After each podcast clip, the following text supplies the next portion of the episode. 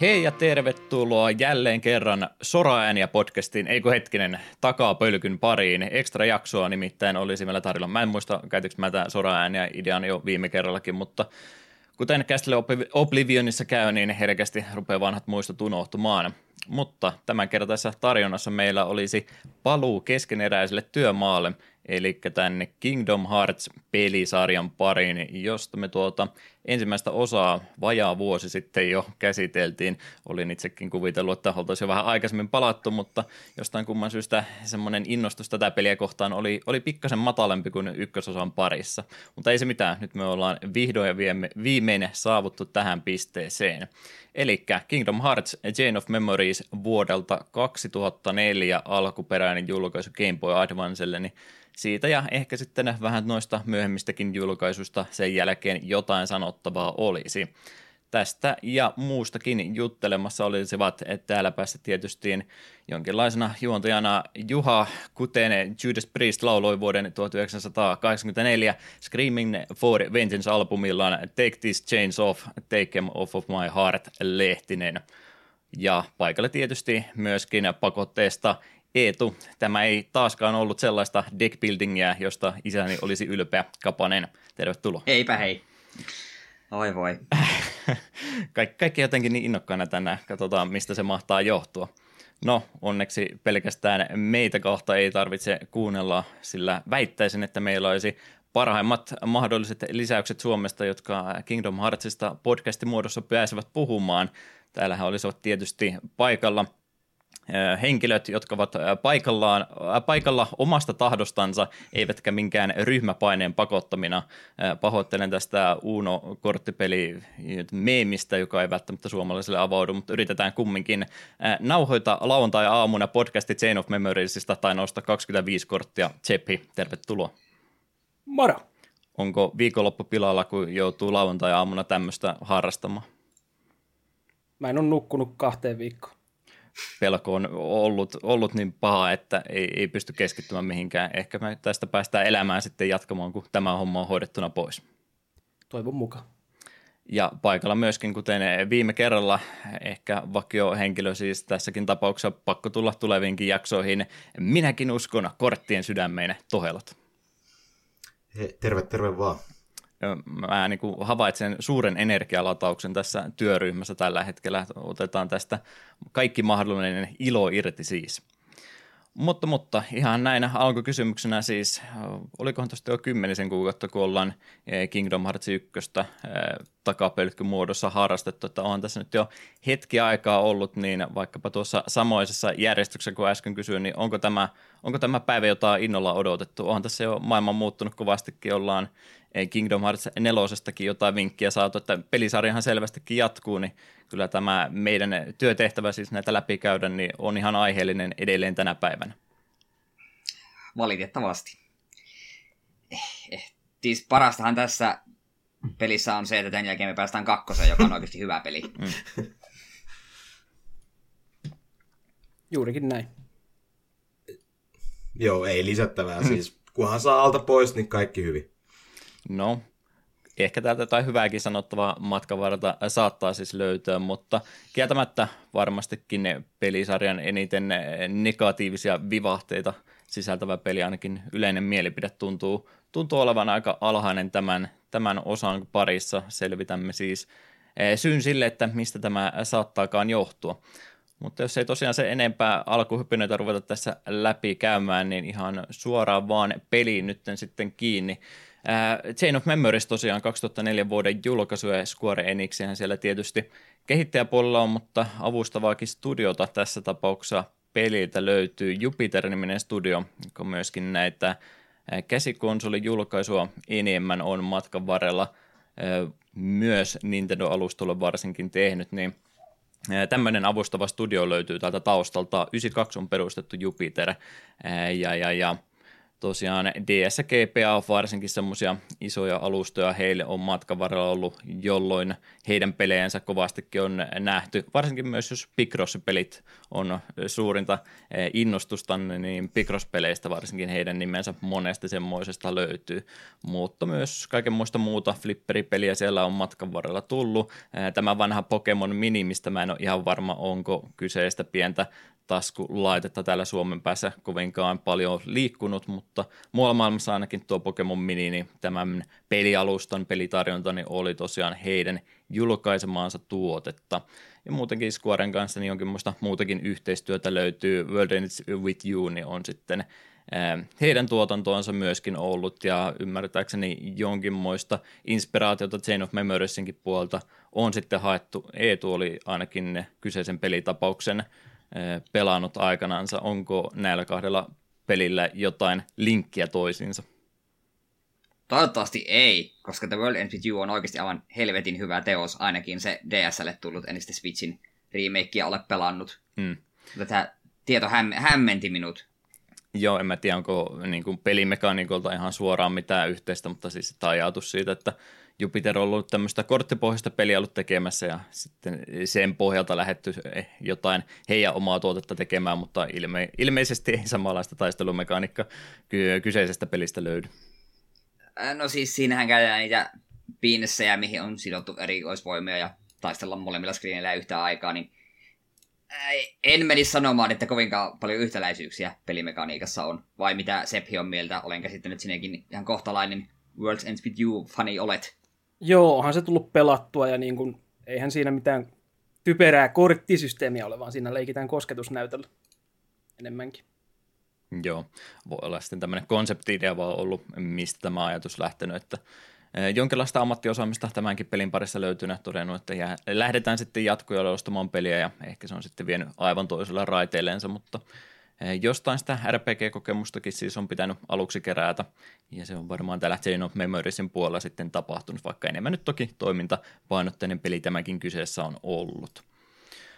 Mutta, mutta pitkät tarinat silloin viime kerralla kerrottiin, että mistä ajatuksesta lähti, lähti pelisarjan kehittäminen muuten liikkeelle, mutta sitten kun oltiin tuo KH1 saatu pakettiin, niin tietysti menestys oli, oli aika selkeää heti alusta asti, että kyllä tälle jatkoakin pitäisi saada ja kyllähän sieltä pientä teaseria pelin lopustakin löytyy, että eiköhän tämä homma tästä eteenpäin tule jatkumaan, niin siltäkin pohjalta niin kyllä siellä sitten varmasti hyvin varhaisessa ajassa lähdettiin konseptia jo jatko-osalle kehittämään, mutta niiden pääosien välillä haluttiin sitten jotain muutakin tarinallista jatkumoa kehittää. GPA itsessänsä ei ilmeisesti tarinan mukaan ollut se alusta, mikä olisi niin kuin ollut prioriteetti varsinkaan ohjaaja Tetsuyo Nomuralle. Hän ei ainakaan ollut ollut tarinan mukaan tosiaan kiinnostunut siitä, että lähettäisiin tuota pelisarjaa tämmöiselle alustalle viemään. Ei sillä, että hän olisi mitenkään väheksynyt alustaa, mutta kumminkin 3D-roolipelinä oli jo profiloitunut kyseinen tuleva pelisarjaksi muuttuva muuttuva tota konsepti niin ei sitten ollut ilmeisesti niin kiinnostava alusta, että haluttaisiin lähteä sitä tämmöiselle alustalle siirtämään, mutta kuulo, kuulosta, että kuulo tota puheesta otettiin sen verran selvää, että varsinkin nuorempi peliyleisö olisi, olisi ollut kovinkin kiinnostunut kyseistä pelisarjaa sitten heille vähän tämmöisellä tutummalla alustalla pelaamaan, niin kyllä, siitä, kyllä siitä sitten se ajatus lähtikin, että eiköhän me voida sitten GPLkin jonkinlaista Kingdom Hearts-tapausta tehdä, ja siitä pohjalta tosiaan Chain of Memoriesia lähdettiin sitten kehittämään. Square Enix tietysti myöskin vahvasti profiilissa mukana Disneyn osuutta. Tietysti Disneyn logohan tässä nyt pakkokin olla, kun jälleen kerran Disney-maailmassa käydään läpi, mutta oletan, että ei ole Disneyn rooli tällä kertaa kovinkaan vahva ollut, koska mitenkä koko pelin tarina muutenkin on, on rakennettu, niin enimmäkseen käydään vanhat askeleet sitten läpi, mitä tuosta ykkösosasta oli, niin oletan, että aika vapaasti vapaasti ollaan sitten vaan hyötykäytetty olemassa olevaa materiaalia ei Disneyltä sitten sen enempää olla lähetty heidän panostansa kysymään tämän julkaisun perään. Mutta, mutta Game Boy Advance tosiaan oli alkuperäinen alusta, millekä tämä peli oli julkaistu ja siitä versiosta todennäköisesti puhumme enemmän. Katsotaan, miten pojat innostuu tuolla parin tunnin päästä, kun ollaan sitten jakson loppupuolelle toivottavasti päästä, mutta Game Boy Advancesta nyt ainakin lähetti alun perin liikenteeseen, että pelataanpa tätä versiota nyt ainakin ensin ja kaikki muu menee sitten kotiläksyjen puolelle. 2004 Japanin suunnalla marraskuu oli tuo alkuperäinen julkaisupäivämäärä Pohjois-Amerikkaan myöskin hyvin nopeasti nopeasti sen jälkeen saapui kuukausi myöhemmin. Australia yhtä lailla tammikuu 05 meni. Eurooppalaiset valitettavasti jälleen kerran vedimme lyhyimmän tikun tässä kohtaa ja joudumme aina tuonne keväälle toukokuuhun 2005 asti odottamaan, että saatiin virallisia kanavia pitkin kasetteja liikenteeseen tänne vanhalle mantereelle – Mitenkä pojilla tosiaan toi GPA ylipäätänsä alustana on ollut? Oliko silloin, kun se oli vielä tuoreinta rautaa, niin löytyykö teiltä kyseinen käsikonsoli taskustanne vai onko sitten tullut jotain tota, tota, ihan muita kanavia myöten pelattua näitä kyseisiä pelejä, vaikka Chain of Memories justin tai muuta GPA-peliä, että onko alusta kuinka tuttu ollut aikanaan? Ikinä en mm. valitettavasti ole GPAta omistanut, mutta emulaattorilla sen sijaan paljonkin hakannut ja osaisin jopa sijoittaa, että me on lukion loppupuolella pelannut tätä ekan kerran emulaattorilla, että se on ollut jos mitä 2007. Jokunen vuosi sen jälkeen kumminkin, että ei ihan, ei ihan tuoreeltaan vielä. Mulla oli Game Boy Advance, mutta mulla oli kaksi ihan muuta RPGtä, ei ollut tätä. Kyllä mä tämän silloin aikanaan halusin, mutta ei sitten ikinä löytynyt mistä, niin piti emulaattorilla muutama vuotta myöhemmin pelata. Joo, mulla tota, niin, oli, ei Advance ollut, mutta äh, alun perin siis oli Game Boy Color, ja sitten äiti tuumasta, no nyt kerrankin ollaan kuin, teknologiaa niin kuin samassa tahissa, ja silloin tuli just se toi Game Boy Advance SP, ei kun hetken, onko se vaan pelkkä SP? No kuitenkin se taitettava, koko, kokoon taitettava tota, Game Boy Advance periaatteessa. Ja sitten, no ei se ollut muuta kuin hieno, hieno, hieno Advance, missä on jo takavalo, niin tosi kiva. Mutta e, valitettavasti tätä peliä ei ole tullut pelattua, enkä edes tiennyt tämän olemassaolosta silloin, kun tämä oli aikanaan relevantti. Mutta tuli pelattua tosi hyvä Harry Potter-peli aikanaan kyllä. Kaikki parhaimmat lisenssipelit otettiin sieltä mieluumminkin. Juu, ja siellä oli myös Pyro samalla hengellä, niin sekin oli tosi hyvä. Suosittelen. Kyllä. Mäkin olen pelannut sen jonkun Game Boy Advancen Harry Potter RPG, ja se oli yllättävän hyvä. Kyllähän kyse, kyseiseltä alustalla paljon hyvää pelaamista löytyy. Itsekin kyllä GPA kiinnosti silloin aikanaansa. Toki nyt pääpaino oli tietysti siinä, että seuraavat Pokemonit kakkosgeneraation jälkeen olisi tuolle tulossa, niin voisi olla semmoinen alusta, että ei ole pelkästään sen takia kiinnostaisi se hommata, mutta valitettavasti ikä oli justiin sopivasti siinä sen verran, että kaikki muut ihmiset ympärillä totesivat, että tuo nyt on ihan lastenleluja enää, niin että sinäkään nyt rupea semmoista hommaamaan, niin ei, ei sitten missään vaiheessa kehaannut, että itselläkin oikeastaan GPA-pelaaminen sitten joko DS kautta jälkeenpäin, tai kuten tuossa moni muukin puhui, niin aika nopeasti emulaattorit otti, otti kyllä vauhtia kiinni tuosta GPA-alustasta, että hyvin, hyvin varhaisessa vaiheessa pääsi niitä sitten melkeinpä jo tuoreeltansa pelaamaan muillakin hyvin laillisilla alustoilla. Että kyllä GPA-pelejä on, on monella eri tapaa päässyt sitten matkan pelaamaan. Innolla odotamme, että milloin tuonne Switch-alustallekin näitä vaikka voitaisiin pikkuhiljaa ruveta saamaan. Ei sillä, että välttämättä noiden GPA-resoluutioiden venyttäminen isolle ruudulle olisi paras mahdollinen kokemus, mutta joku laillinen tapa kumminkin näitä pelata, niin olisi ihan hyvä nyt, kun rupeaa nuo käsikonsoleittenkin kauppapaikat pikkuhiljaa sitten ne alta lähtemään Nintendolla varsinkin. Menee vähän ohi aiheen, mutta mietin vaan sitä, että kun GPAn Castlevaniat on jo siinä yhdessä paketissa ja sitten nuo, nuo Advance Warsit on tulossa, niin eikö siinä jo tärkeimmät GPAn pelit ole jo Switchillä? Osa ainakin, paitsi ne Harry Potter-pelit nyt sitten ilmeisesti.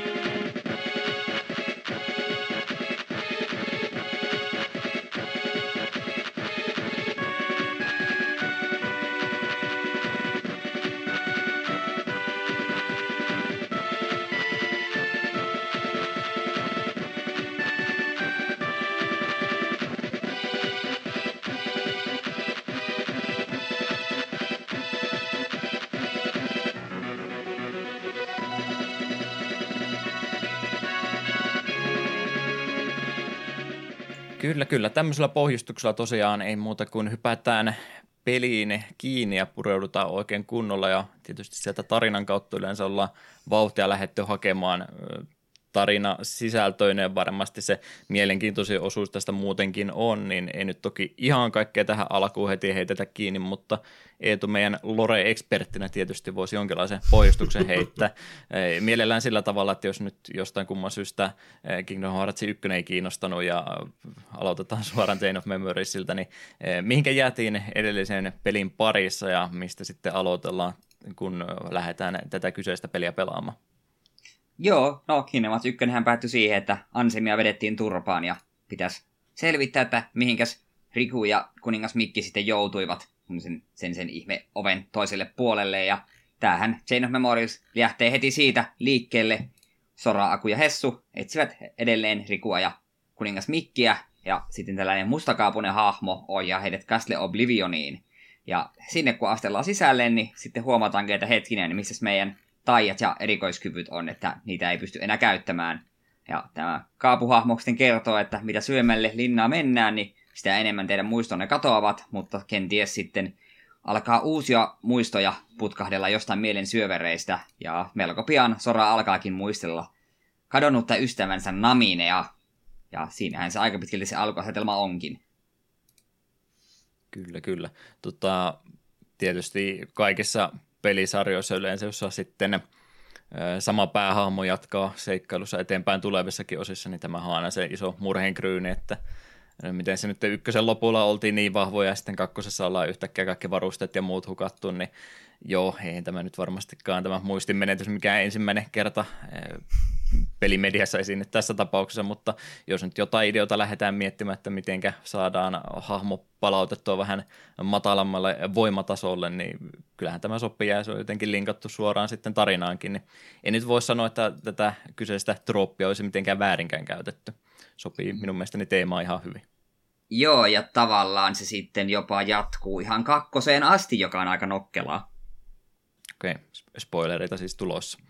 Ku, kuuntelijoille varoitus tosiaan tuossa puhuttiin, että mä en muista miten me ykkösen kanssa tehtiin, että paljonko me sieltä loppupäästä jätettiin asioita kertomatta, mutta tosiaan nyt jos me vähän enemmänkin näitä pelejä käydään läpi, niin kyllä me aika vapaasti asioita käydään läpi sitten, että yritetään toki, minä ainakin vaadin, että älkää spoilatko Kingdom Hearts 2, koska mä odotan siltä peltä vähän enemmän kuin tältä, niin älkää pilatko tätä iloa minulta, mutta tosiaan tästä pelistä saa kyllä ihan vapaasti jokaisen yksityiskohdan minun puolestani ainakin läpi käydä, mitä vaan mieleen tulee.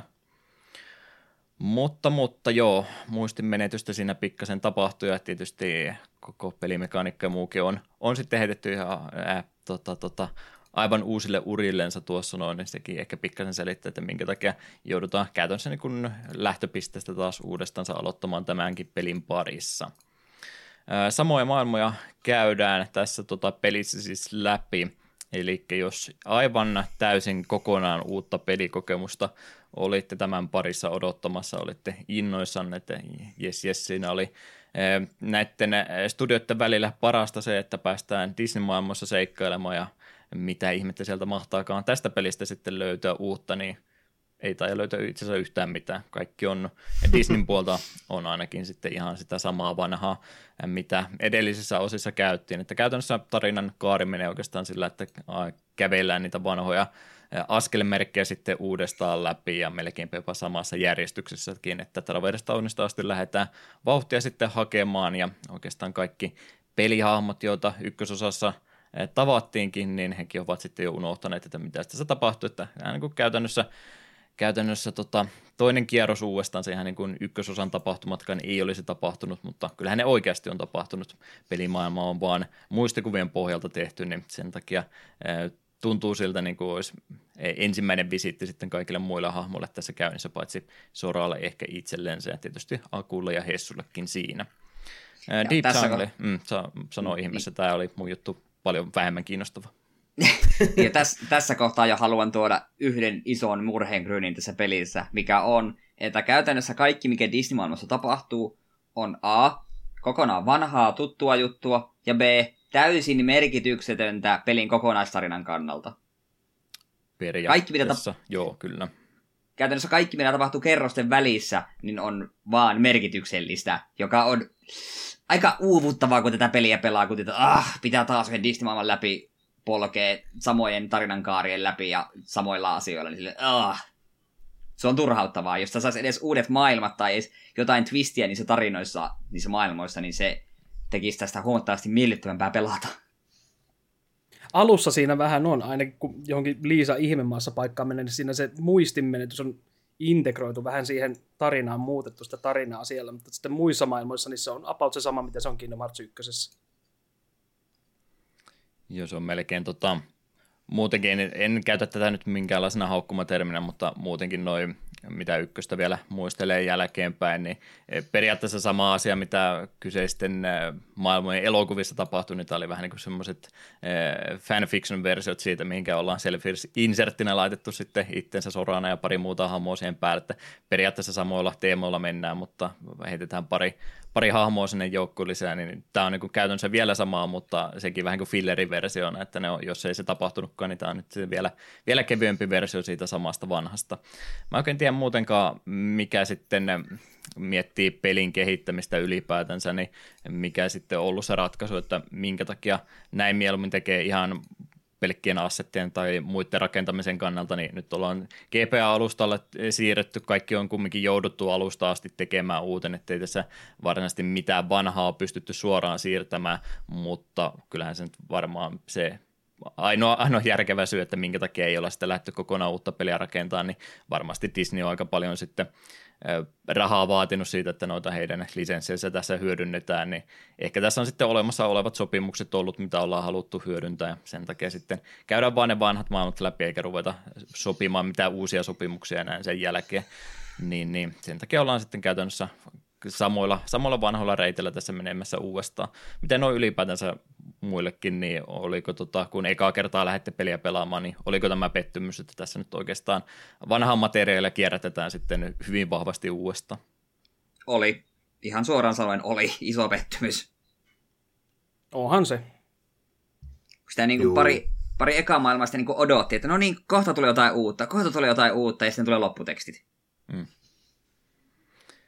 Että, että siinä mielessä semmoista hirveästi uutta noin ympäristöltä ainakaan sisältöä, niin ei, ei tämä peli tarjoa, mutta kuten varmaan tuossa myöhemmin sitten, kun puhutaan tarinasta uoman kerran uudestaan päästään muita asioita käsittelemään, niin varmastikin minäkään en nyt tulevasta tiedä, mutta oletan, että kaikki, mitä sitten ehkäpä noiden maailmojen välillä tapahtuu, niin on huomattavasti tärkeämpää kuin mitä itse maailmassa tapahtuu, että ei niin kuin tarinallisesti tyhjä peli ole, mutta näin tota, sitten kaikilta muilta maailman rakentamiseltaan, niin olla, ollaan vähän kevyemmällä vaihteella sitten liikenteessä. Mutta joo, Deep Jungle sieltä puuttuu, muuten on kaikki vanhat maailmat sieltä ykkösosasta on otettu mukaan, niin ilmeisesti Deep Junglen kanssa sitten on vielä enemmän ollut rahaa liikenteessä, niin se on ollut sitten ilmeisesti yhden pelin tiili vaan, että ruvetaan Tartsania sinne hyödyntää. sen verran saatte tulevasta spoilata, nähdäänkö Tartsania summonina missä muussa osassa? Ei taida Ei, näkyä. Mm. Eli kyllä se vihjaisi kovastikin siihen suuntaan, että tästä sinä taitaa kyse olla. Raha ratkaisee tässäkin asiassa. Joo, no kyllähän Kingdom Hearts 1 se Tartsan taitaa title screenissä olla erikseen kreditoitu. Niin muuten on. Lisenssiongelma siinä taitaa olla. Mm. Kylläpä vain. Tota, tosiaan muuten näitä maailmoja käydään läpi suht samassa järjestyksessä samalla tavalla kuin edellisessä osassakin, mutta nimenomaan mitä tuossa mainitsin, niin sitä tarinaa oikeastaan näiden kierrosten välillä Castle Oblivion käytännössä on monikerroksinen rakennelma ainakin näin mitenkä peli sen haluaa meille ilmoittaa, niin kerros kerrokseltaan kiivetään ylöspäin ja oikeastaan ne kaikki mielenkiintoisimmat asiat sitten tapahtuu noiden kerrosten välissä, missä enemmänkin tuota dialogia sitten päästään varsinkin uusia hahmojen kanssa ää, käymään lävitse ja tässä kohtaa sitten peli tarjoaa ihan uutta, uutta hahmokavalkaadia, mistä vielä ei hirveästi aikaisemmin oltu vihjettä saanut. Myöhemmässä KH1 julkaisussa oli tämä yksi sikretti bossitappelu Hollow Bastionin huipulla, missä periaatteessa eka kertaa tavataan, mutta mä muistan, tämä oli varmaan tullut jo Chain of Memories ennen sitä ulos, että niin, milloin tuo Final Mix tulikaan. No, about samoihin aikoihin kumminkin, niin monelle oli sitten ensimmäinen kosketus tähän mysteeriseen organisaatio 13 nimenomaan tämän tämän pelin parissa. Oletan, että kyseessä on tarinallisesti jatkumoltaan niin varsin tärkeä poppo. Etenkin kakkosessa. Tässä se on Tai no- vasta pelkkä organization. Niin no Aa. joo, totta. Ei vielä 13 mainittu, eikä 13 kyllä nähdäkään, että osa siitä porukasta vasta. Ja kaikilla on vielä omituisesti X-kirjaimet heitetty sinne ö, nimien sekaan. Tämä on ilmeisesti kantava teema, mikä minunkin pitäisi jollain tavalla ymmärtää, mutta hahmojen nimissä X mukana, niin se on selvästikin se tärkein, tärkein asia, mikä tässä täytyy nyt ehdottomasti mainita. Mutta kyseisen porukan erinäisiä hahmoja nähdään sitten tuossa matkan varrella jonkin verran. Axel taitaa olla vai kummin päin se on, on se Axel jo kyllä. Vähän edes nimiä muistan ulkoa, niin taitaa olla ensimmäisiä siinä kenenkä sitten matkan varrella törmätään ja pikkasen siinä samalla myöskin tutoriaali hengessä kertoo, että miten tämä peli nyt käytännössä toimiikaan ja samalla pikkuhiljaa ripotellen paljastetaan, että mistä tässä juonessa nyt onkaan kysymys. Puhutaan ehdottomasti näistä hahmoistakin vielä lisää tuossa myöhemmässä vaiheessa, mutta tärkeää tässä kohtaa huomauttaa, että tämmöinen, ainakin meidän näkövinkkelistä, niin eh, paha organisaatio tässä nyt toisi sitten meitä vastaan asettumassa ainakin jollakin tavoilla ja mahdollisesti myös, myöskin Castle Oblivionin eh, tota, jonkinlaisena herroina tässä toimii. Niin kuullaan heistä kyllä ehdottomasti tuossa vielä lisää.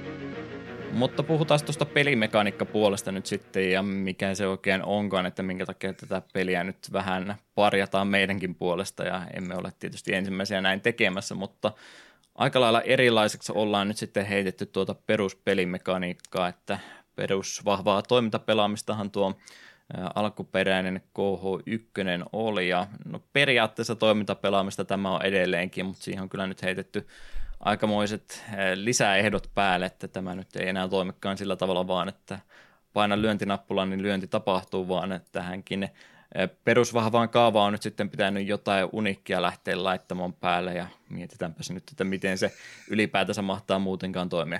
Toki ihan pelkästään se, että peli on nyt kaksulottoiseksi käännetty tässä muutenkin, niin sekin tietysti tietynlaisia erikoisehtoja aiheuttaa – aiheuttaa, että pelimekaniikka jo senkin takia joutuu pieniä kompromisseja kärsimään, mutta muuten semmoista samanmoista vapaata ohjaamista ja toiminta, toiminta tota, action combattia sitten tarjoaa tämä Chain of Memoriesikin kyllä, mutta se tosiaan on, on nyt muutettu sitten aika lailla erilaisemmaksi ja mitä tuossa hyvissä ajoin ennen jakson nauhoitusta jo vähän keskustelua muutenkin matkan varrella käyty, niin Zeppillä oli selvästikin paras selitys, että miten tämä homma oikeasti toimii, niin ei tarvitse ihan yksityiskohtinen käydä, mutta jos saan sinua sen verran vaivata, niin ihan noin pääpiirteittäin, niin miten tämä oikein toimii?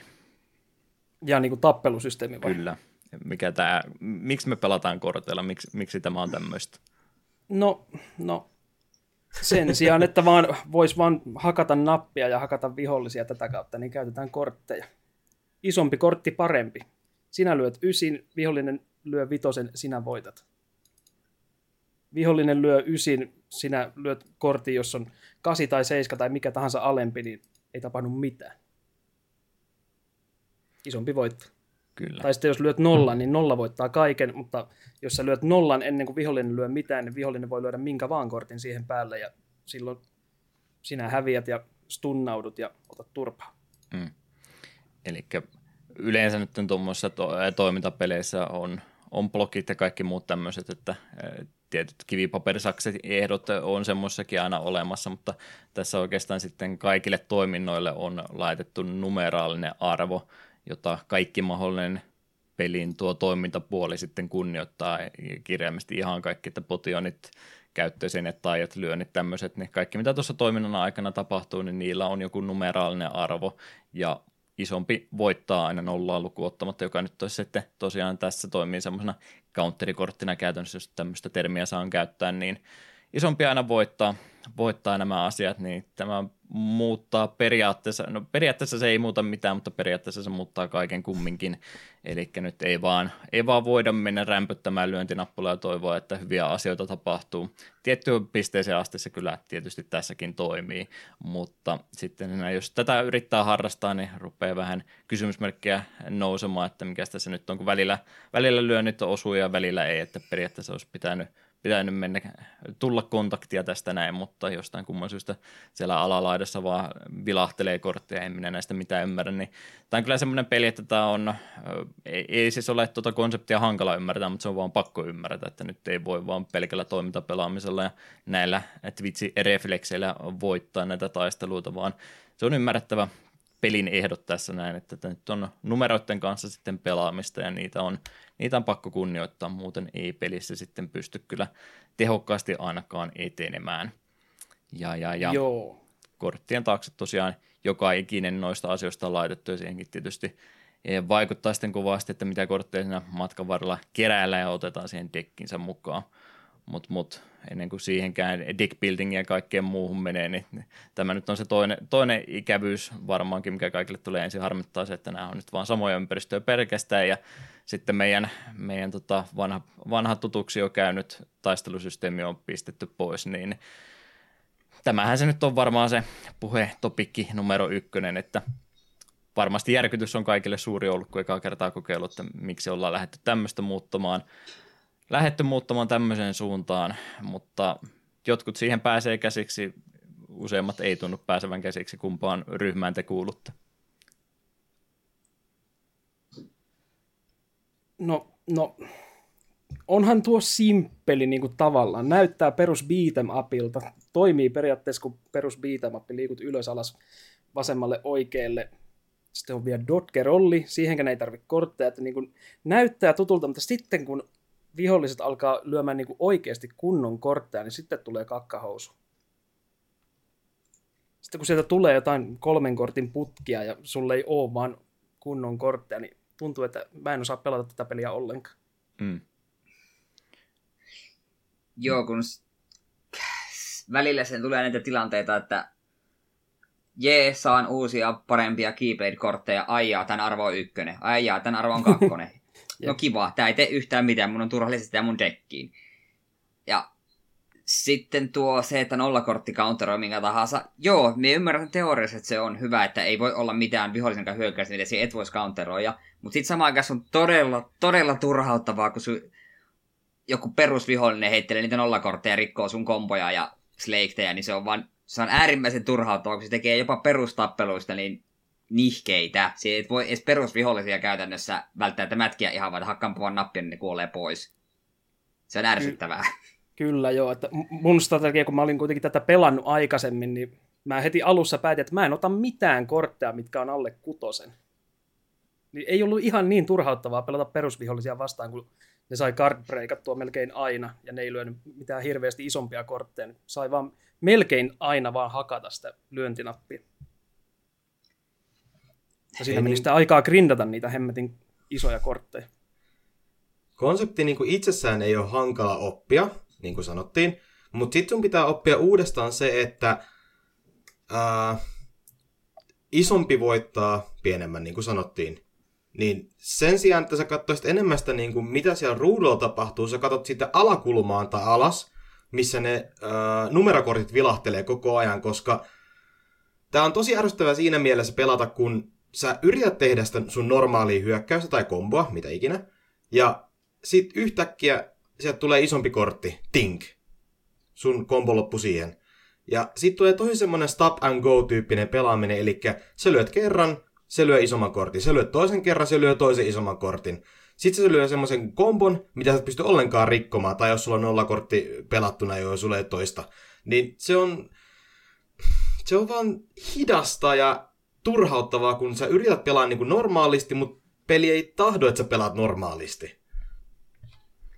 Joo, ja sitten se ainakin itse huomasin pomotasossa, kun välillä sitten menee siihen, että näet, okei, nyt tämä pomo rupeaa niin kuin lataamaan tota, kunnossa leikkiä, ja se rupeaa mätkimään näitä isoja karttojen alanurkkaa, niin sitten sä oot koko ajan vähän siihen, no en me nyt halua lähteä hyökkäilemään, kun se saattaa pistää tuossa leiktin käytössä, niin nyt me himmailen tämän nollakortin kanssa. No, no, milloin se ei hyökkää, milloin se ei hyökkää, milloin me käyn tämän nollan, joka tekee sitä kanssa vähän näh, ärsyttävää.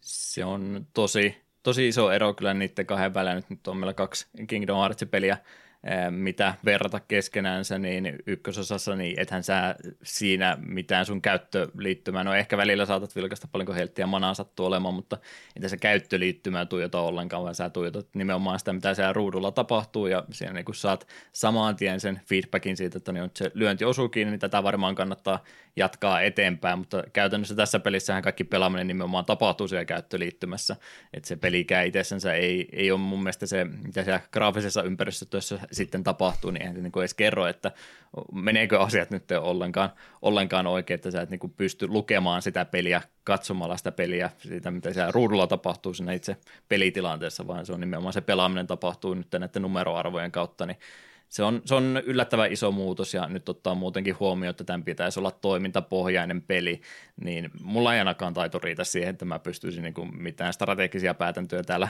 kaiken muun, muun kanssa tekemään pläräämään läpi, että mikähän kortti nyt tähän kohtaan kannattaisi pelata.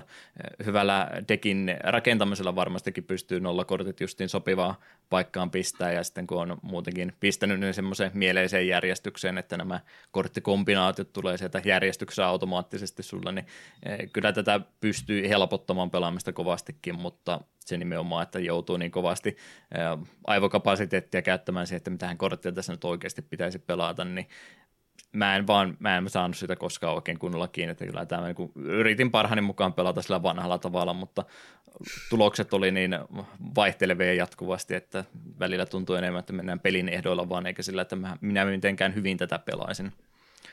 Että niin paljon tuota, hahmovoima on nimenomaan noissa korteissa sitten kiinni, että pelkästään se, että minä taitavasti väistän liikkeitä tai muuta, niin se ei tässä oikein riitä, että on vaan pakko sitten niitä hyviä kortteja osata pelata ja vieläpä oikeaan aikaan, niin sieltä se pelin vaikeusaste hyvin pitkälti sitten kumpuakin. Alku on siis kaikista hankalin osuus, koska sulla on hyvin rajallinen määrä isoja kortteja ja paljon pieniä kortteja, mutta sen jälkeen kun sä saat pikkusen kasvattua niitä isojen korttien määrää, toivon mukaan. siis totta kai jossain kohtaa tulee, mutta se, että tuleeko ne heti ensimmäisen maailman aikana vai vasta toisen maailman aikaan, niin siinä on aikamoinen ero. Mutta heti kun niitä tulee niitä isompia kortteja ja sä laittu pakkaan, niin se pikkusen helpottuu. Ei paljon, mutta se alkaa tuntua vähän enemmän semmoiselta vähemmän ärsyttävältä pelaamiselta.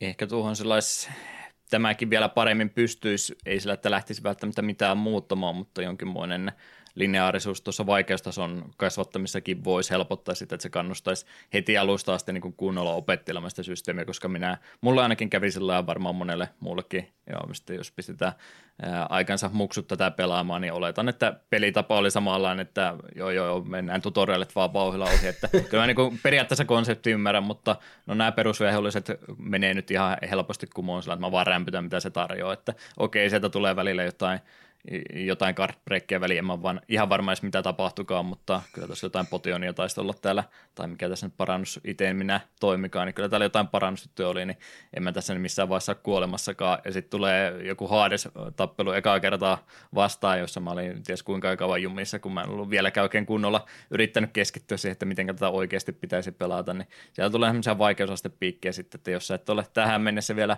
kunnolla sisäistänyt tätä, että miten tämä homma toimii, niin vaikeuksia tulee kyllä enemmän tai myöhemmin ja kyllä ne jossain vaiheessa tulee ja Hades oli ainakin itselle ensimmäinen semmoinen, että nyt olisi varmaan aika sitten joko grindata tai oikeasti vähän miettiä, että miten tätä peliä pitäisi niin kuin oikeasti pelata. Muutenkin ihan niin yllätyksen kuin oikein sillä on ollut sata varma, että minkälainen peli tämä tulee pelimekaanikkansa puolesta olemaan. Mä oon Eetulta moneen kertaan matkan varrella kysynyt, kun mä tiedän, että tähän tullaan jonain päivänä pääsemättä, tätäkin tulee pelattua, niin mä niin sulta moneen kertaan kysyn, että mutta siis joo, jos on korttipeli, niin onko se nyt niin kuin huono asia, että mä niin kuin olin saanut mielikuvan sun selityksen pohjalta, että tämä on ehkä enemmänkin jotain Slate Spyrea, että tämä ei mikään toimintapeli, vaan tämä, tämä on ihan, niin kuin, ihan sata, sataprosenttisesti korttipeli, vuoropohjainen jopa semmoinen. Mä ajattelin, että se kuulostaa ihan hauskalta, että joo, on se nyt, on se nyt ihan eri juttua, mutta se menee hyvästä spin-off-pelistä, mutta nyt tämä olikin edelleenkin toimintapeli, mutta sitten pitäisi vielä korttejakin yrittää samalla pelata, niin ei, ei tän ikäisen aivot enää, ei taivu tämmöiseen valitettavasti. Niin myös varmaan pitänyt paremminkin selittää, että kuvittelet, että se pelaa Streets of Rage, mutta sun pitää pelata Magicia siinä samalla. Mm. Kyllä, kyllä, vai paskahousua. Se voisi toimia. Seppi kuvaili tätä pelimekaniikkaa. Että... Niin, paskahousua, joo. Mm. Dark Souls ja sitten pelaat paskahousua samaan aikaan, niin siinä on Kingdom Hearts Chain of Memories. Tietynlaista jonglööräämistä siis kyseessä tämänkin kanssa, kun pitäisi molempiin asioihin yhtä aikaa sitten osata keskittyä. No, mitenkä sitten tosiaan Sorakin leveleitä ja muuten saa, että pystytäänkö me nyt sitten ihan pelkästään power-levuttamalla ratkaisemaan kaikki ongelmat, niin se tulee tuossa kohta kysymyksenä, mutta tietysti expo-pisteitähän tuossa matkan varrella sitten saadaan ihan perustaisteluista kiinni koko ajan, että pystyy kyllä tarvittaessa omaa pelaamista ainakin pikkasen helpottamaan sillä, että hahmoa sitten levutellaan oikein kovasti, ja jokaisen level upin myötä tulee sitten – valinta, että lähdetäänkö kasvattamaan tuota maksimihelttimäärää, otetaanko lisää card pointsia, jotka rajoittaa sitä, että mitä kaikkea kuinka paljon sä pystyt tuota dekkiä uusia kortteja laittamaan, ja sitten on nämä slidesit, vielä slatesit, slide of handsit, mitenköhän nämä nyt oikeasti pitäisi sanoa, mutta näiden kolmen, kolmen asian välillä, että joko lisää HP, lisää kortteja dekkiin tai sitten kokonaan uusia taitoja, niin mitenkäs pojalla tämän kanssa – vinkit meidän kuuntelijoille olisi, että mikä näistä olisi vaikka Eetun mielestä se tärkein, mitä lähtee ensin panostamaan? Mm, joko card pointsit tai HP, koska niitä sitten oikeasti tarvitsemaan, koska ensinnäkin, jos sä haluat pistää sun dekkiin tehokkaita kortteja, sä lisää card pointsia. Ja jos sä lisää HPta, niin sieltä ehkä kuolen niin helposti. Nuo sleitsit on vähän semmonen, voidaan niistä puhua kohta vähän enemmän, mutta minun mielestäni ei ole ehkä sen arvosia. Se on melkein tuhlattu level up, kun siellä saat käytännössä myös ilmaisiksi joitakin ilman level ja tiettyjä erikoiskortteja yhdistelmällä saat niitä muutenkin käyttöön, niin Jen Slatesien maailmaan lähtisi ainakaan kovin helposti. En, että HP ja card points on huomattavasti tärkeimpiä, sitä mitä ainakin itse on. Mm. CP ainakin ihan välttämättömiä ehdottomasti onkin. Voi varmaan olla, että pelin tuolla aloitustekilläkin ehkä voisi pelillä päästä, mutta ei varmaan kenellekään suositeltava tapa lähteä peliä pelaamaan. Joo, noin slidesit kyllä ehdottomasti siis kuulostaa, kuulostaa aina hyvältä, että saan uusia taitoja kovastikin, mutta noin on, on siis nimenomaan sitä, että ne vaatii e, ehtoja, että miten lähtee dekkiäkin rakentamaan, niin että sä vaan voi kaikkia niitä hyödyntää, että niistäkin varmasti löytyy niitä, niitä selvästi parempia joukosta kuin mitä muut on, että ei, ei niistä kaikista ole yhtä aikaa hyötyä, mutta kyllä niitäkin ehdottomasti hyödyntää kannattaa, ei nyt unohtaa saa, mutta omakin fiilis oli kyllä se, että se petä ehdottomasti, ehdottomasti eniten, että sillä se moottori oikeasti käy. Onko meidän vierailla eriäviä mielipiteitä tähän näin? CPtä, CPtä, CPtä. Sama vika. CPtä enimmäkseen välillä vähän OP, jos tuntuu, että henki lähtee liian helposti, niin CPllä voittaa saattaa paremman pakan tehtyä niin ilman, että alkaa tuota, pitää karsia tai overflowaa se CP, mikä nyt olikaan se thresholdi. Mm. Se Mä rupesin HPC laittaa pisteitä vasta siinä kohtaa, kun jossain loppupuolella bossit rupesi one-shottaamaan niin. Joo, hyvin pelaamalla, niin tuossa välttämättä edes vahinkoakaan se enempää ota, niin siinä mielessä ehdottomasti eniten mikä Soran tota, tota, voimatasoa tässä rajoittaa on nimenomaan tuo card pointsien määrä, eli ei pelkästään se, että niillä olisi se vahinkoa tekevä numeraalinen arvo, vaan sitten jokaisella kortilla on tämä oma oma tota, cardpointtimäärä, kuinka paljon ne pisteitä yhteensä vie, niin se on tässä nyt se estävä tekijä, että minkä takia me ei voida vaan pelkkiä yseä laittaa dekki täyteen, koska e, isommat numerolliset kortit niin myöskin on kalliimpia tuohon dekkiin lisätä, niin niidenkin kanssa sitten e, täytyy jonkin verran valintoja tehdä ja nimenomaan tuota CP-määrää kasvattamalla niin voidaan sitten tuota dekkiä dekkiä kasvattaa jatkuvasti ja ehdottomasti sieltä eniten sitä lisävoimaa tuo pelaa ja sitten saa itsellensä auki.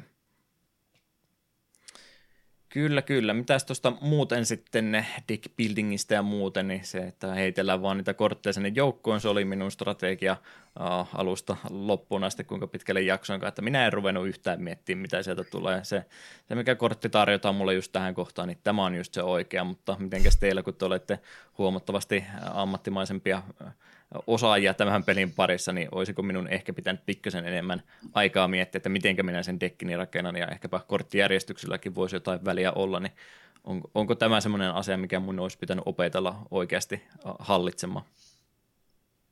Vastaan, että kyllä, koska yllätys oli suuri, kun mä pelin loppupuolella vasta tajusin, että miten nuo hyökkäyskortit oikeasti toimii ja miten ne voi laittaa siihen pakkaan järkevästi, niin mun vahinko, mitä mä tein vihollisiin käytännössä kolminkertaistui sen jälkeen. Hmm.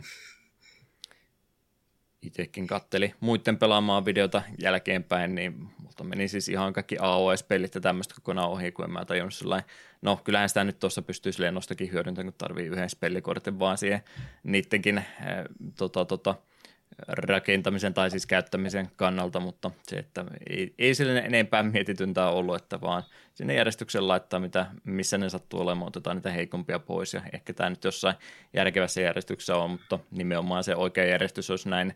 Senkin kannalta hyvä, että noita slaitsia pääsee hyödyntämään, niin on yleensä se justiin nämä kolme korttia täytyy tässä järjestyksessä pelata, ja sitten kun sun tosiaan täytyisi jotain toimintapelaamistakin harrastaa siinä samaan aikaan, niin on se, on se paljon helpompaa, jos ne kolme siihen äh, tarkoitettua korttia tulee myös oikeassa järjestyksessä. Niin, niin sekin ehdottomasti helpottaa sitä pelaamista kyllä, jos osaa tehdä, mutta tämäkin on niitä juttu, että ne ei nyt välttämättä ihan luonnostansa tule, että se vaatii ehkä pientä yritystä erhettä ja vähän sitten oppaittenkin lukemista jälkeenpäin, että miten tämä asia voisi itsellensä pikkasen helpommaksi tehdä. Jaksoko mie ker- muut mie voin enempää kertoa... käyttää aikaa tämän harrastuksen parissa?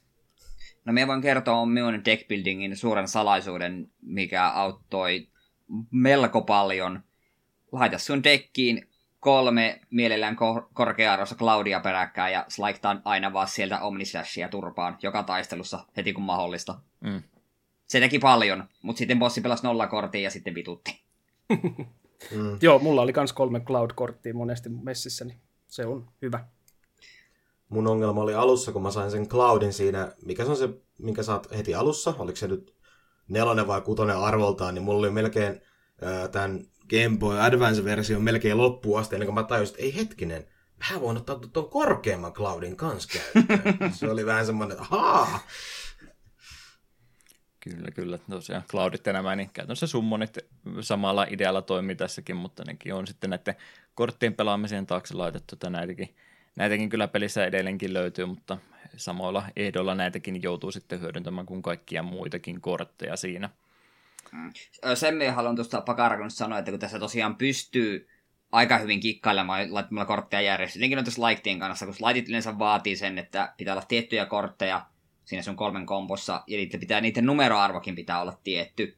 Niin siellä pystyt, jos se oikein sillä laskeskelet sun kortin, niin se pystyt vetämään silleen, että no niin, nyt varmaan pitää nappia, sillä tulee slide, yes. Mutta, tässä mä haluan antaa lisää kritiikkiä. Tyyliin pari viimeistä slaittia, mitä oppii levelapeissa, Ars Arcanum ja Ragnarok.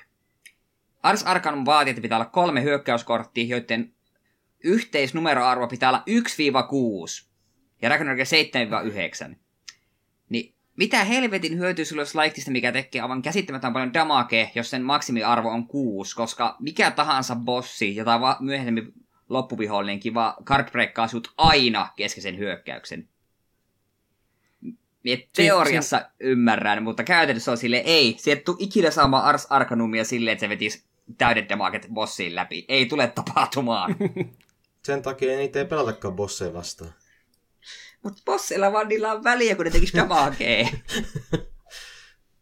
Sä Pitää pelata taktisesti. väärin. Niin, se, bossit on ihan eri peli kuin se normaali Heartless-taistelu. Näin. Äh, äh. Sun, pitää, sun pitää rikkoa eka bossin slaitti nollakortilla.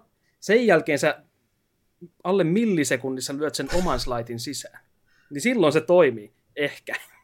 Ei ehkä. Ja silloinkin mieluummin me käytän kolme Claudia, koska niiden numeroarvo on silti enemmän kuin se on irti sen verran korkeassa niiden Cloudien numeroarvo, että se ei ihan millä tahansa kortilla riko sitä. Sen vaatii sen nollan. Mm. Tuohon periaatteessa jo, kun nämä nimenomaan bossitaistelut on se, mikä kaikkein eniten sitten pelaajalta vaatiikin, niin pelihän tarjoaa mahdollisuuden tehdä useammankin dekin valmiiksi. Minä en jaksanut missään tapauksessa, tämä oli ihan liikaa. Oliko teillä useampaa dekkiä tehtynä valmiiksi jotain erikoistilanteita varten tai muuten tiettyyn, tiettyyn tarkoitukseen, vaikkapa AOE-farmaamista tai tämmöistä varten? Ei. Mä, mä pelasin kahta dekkiä. että mulla oli niin yksi dekki, miten mä, niin normivihollisia varten, missä oli lähinnä hyökkäyskortteja, pari potionia ja siinä se.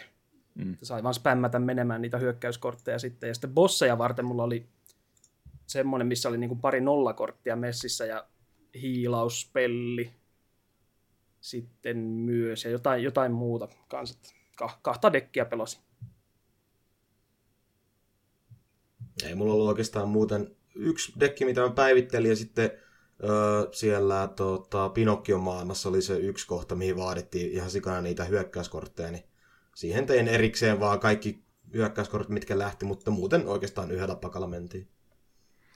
Nekin on oikeastaan noiden hyödyntäminen, jos sellainen ekalla pelikerralla tekee niin, että se etukäteen tiedä, missä sä mitäkin asioita etukäteen vaatisit, niin sekin on tämmöistä, että yleensä joutunut kertalleen nokkiinsa ottamaan tai ehkäpä ollut jumissa se hetken aika jotain vasta ennen kuin sitten suostuu siihen, että okei, ehkä tähän täytyy nyt sitten jotain muutenkin tätä mun yleiskäyttöistä dekkiä vaan käyttää, että niitäkään on hankala sellainen etukäteen arvata, että minkälaisia erikoisehtoja minä vaadin tässä tässä pomotaistelussa, että yleensä ne on sitten tosiaan eh, P-suunnitelmia vasta, kun lähdetään niitä muuta rakentamaan, tai sitten on jo useampia pelikertoja alla, niin tietää sitten etukäteen, mitä saattaisi tietyt tilanteet vaatiakin, mutta onneksi tämäkin on mahdollista, että ei tarvitse sitä yhtä koko ajan sitten lähteä sen takia purkamaan, jos siihen täytyy jotain isoja muutoksiakin lähteä tekemään.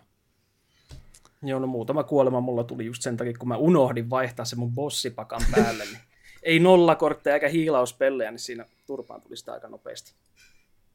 Voin kyllä kuvitella.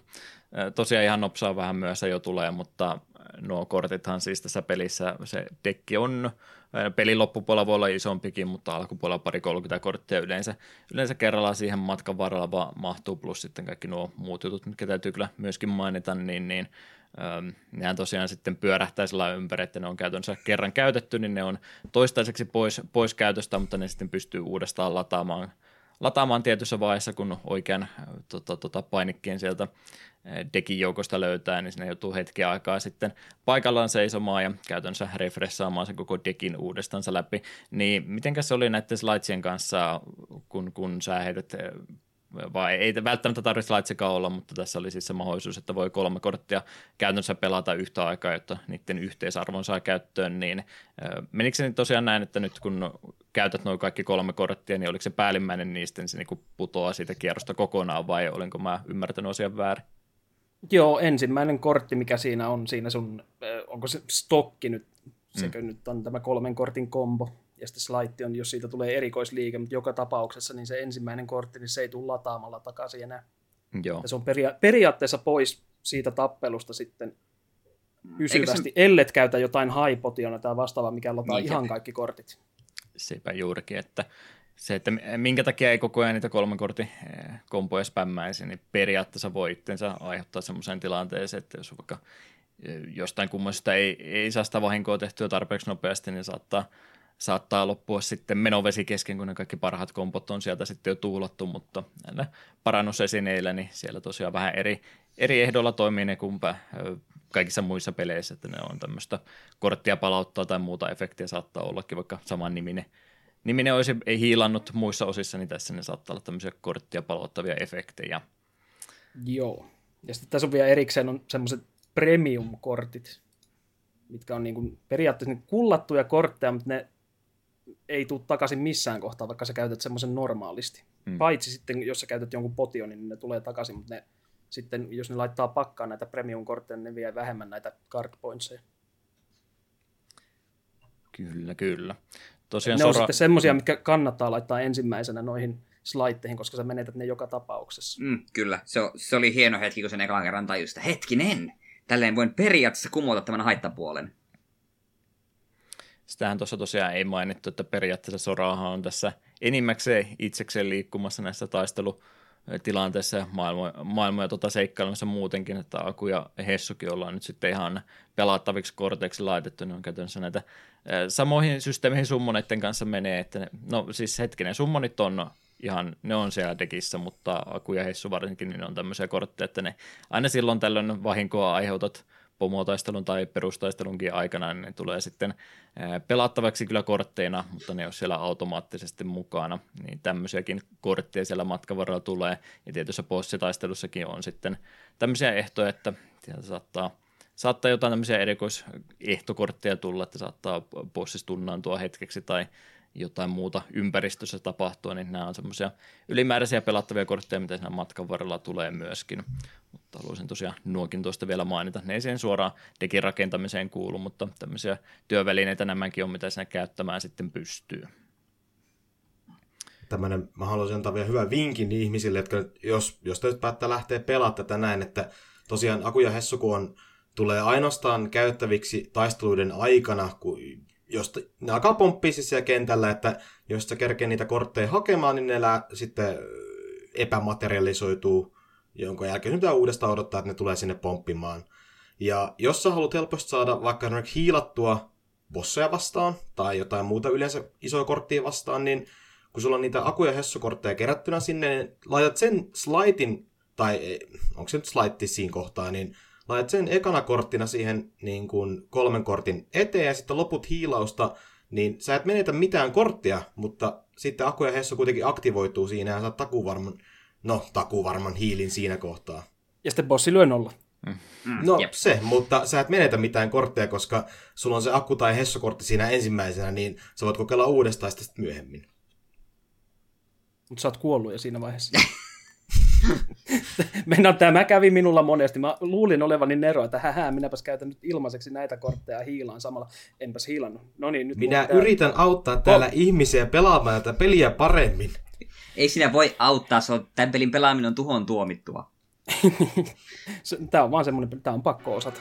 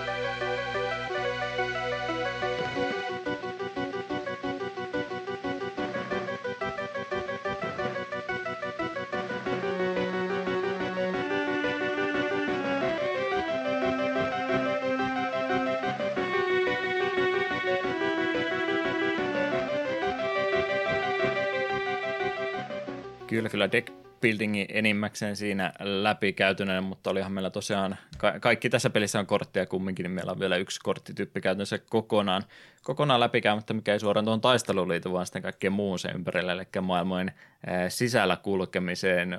Saisiko Tohelottia häiritä tämän aihepiirin ympärillä, että osaatko kertoa kuuntelijoille, että mikä on näiden karttakorttien tarkoitus, miten niitä saadaan ja miten niitä käytetään? Joo, eli jokaisen taistelun jälkeen sulla on mahdollisuus saada, että sieltä tota, niin, saat ensinnäkin expaa, ja sitten sen aikana tulee mahdollisesti, saat karttakortteja kerättyä. Eli sulla on erillinen, no ei nyt pakka, vähän huono sana, mutta toinen pakka periaatteessa pelkästään ka- karttakorttia varten. Ja jokainen maailma perustuu huoneista, ja jokaisen huoneeseen päästäkseen niissä yleensä on jonkun tyyppinen vaatimus, että sinne pääsee sisään, vähän niin kuin lukko. Ja äh, sä saat taistelun jälkeen kortin, ja kortissa on arvo, ja tämä arvo on kans ykkösestä ysiin. Ja sitten nämä äh, huoneiden lukot kertoo, että minkä tyyppinen kortti pitää laittaa sinne. Yleensä se on suurempi, tai äh, vähintään sen kortin numero tai suurempi. Eli jos huoneen anteeksi, jos huoneen lukko sanoo, että kaksi tai suurempi, niin sä katsot sun karttakortteja, että okei, no mulla on täällä kakkosen karttakortti, isketään se siihen ja päästään huoneeseen. Sitten on erikoishuoneita.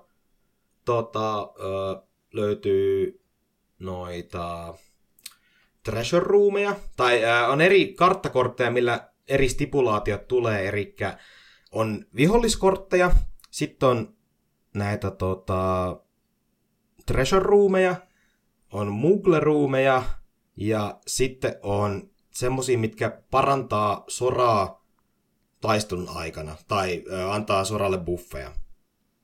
Unohinko mä vielä jonkun? No, Ei. suurin piirtein nämä neljä. Eli taisteluhuoneet on semmoisia, että sieltä tulee pelkästään Heartlessia vastaan. Riippuen minkälaisen karttakortin käyttää, sieltä tulee joko paljon niitä tai vähän. Joko ne on buffattuja tai epäbuffattuja, mutta se on aina se, että siellä tulee niitä vastaan. Sitten on treasure roomeja, missä sä saat, sulla on yksi ö, arkku, mistä tulee sitten joku hyvä kortti, joko uusi taito, jotain siltä väliltä. Ja sitten on Moogle-ruumeja, eli ykkösestä palautuu Moogle-kaveriksi sinne, joka myy sulle sitten tota niin, tai se toimi kauppana, ja pystyy ostaa sieltä pakkoja ja myymään sun vanhoja kortteja pois.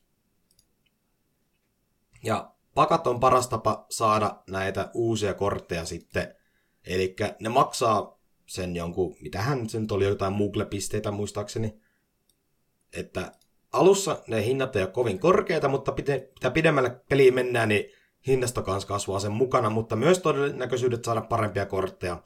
Eli kun ostaa pakan, se antaa sulle viisi korttia niin kuin siihen eteen ja näyttää, että minkälaisia kortteja sieltä tulee. Öö, ja siinä oikeastaan karttasysteemi niin kuin tiivistettynä. Eli tarkoitus olisi aina päästä niin kuin A pisteestä b eli alusta loppuun, mutta siinä välillä saattaa olla 4, 5, 6, 7 huonetta, mitkä pitää koluta läpi, että sä pääset sinne loppupisteeseen. Ja siellä tulee vielä, että ainoastaan tietyllä stipulaatiolla pääsee eteenpäin. Sepä juurikin, että se kulkeminen on nimenomaan tällainen portitettu näiden ovien kanssa ja ylipäätään se, että tähän on, on tämmöinen elementti laitettu mukaan, että tämä nyt ei ole tosiaan se, että on se valmiiksi rakennettu maailma, mitä vaan kuljetaan läpi, vaan nimenomaan sitten noin huoneet käytännössä generoituu tuossa pelaamisen aikana.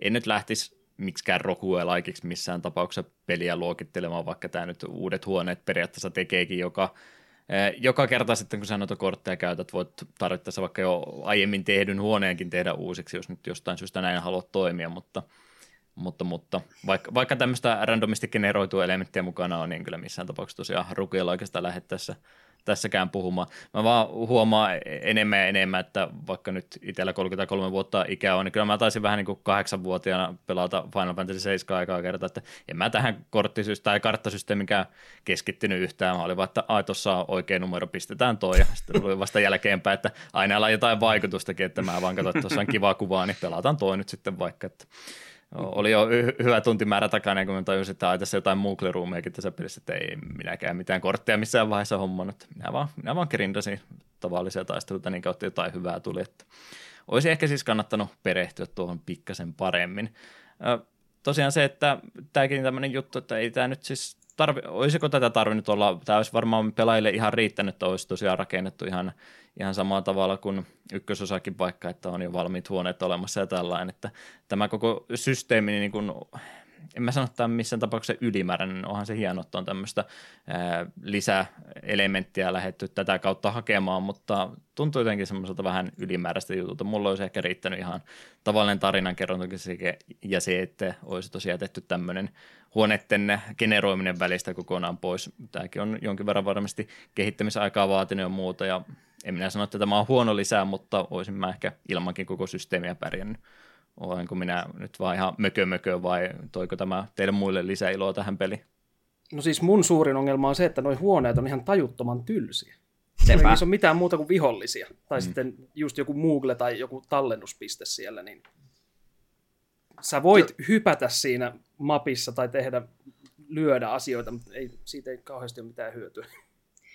Joo, siinä ei ole niinku yhtään sellaista seikkailun tai tutkimisen riemua, että hei, olisikohan täällä jotain piilossa. No ei ole, nämä on samanlaisia tylsiä huoneita kaikki. Jep, ei ole mitään putsleja eikä mitään, niin sä vaan meet käytännössä ovelta toiselle. Tai sitten tapat niitä vihollisia siellä.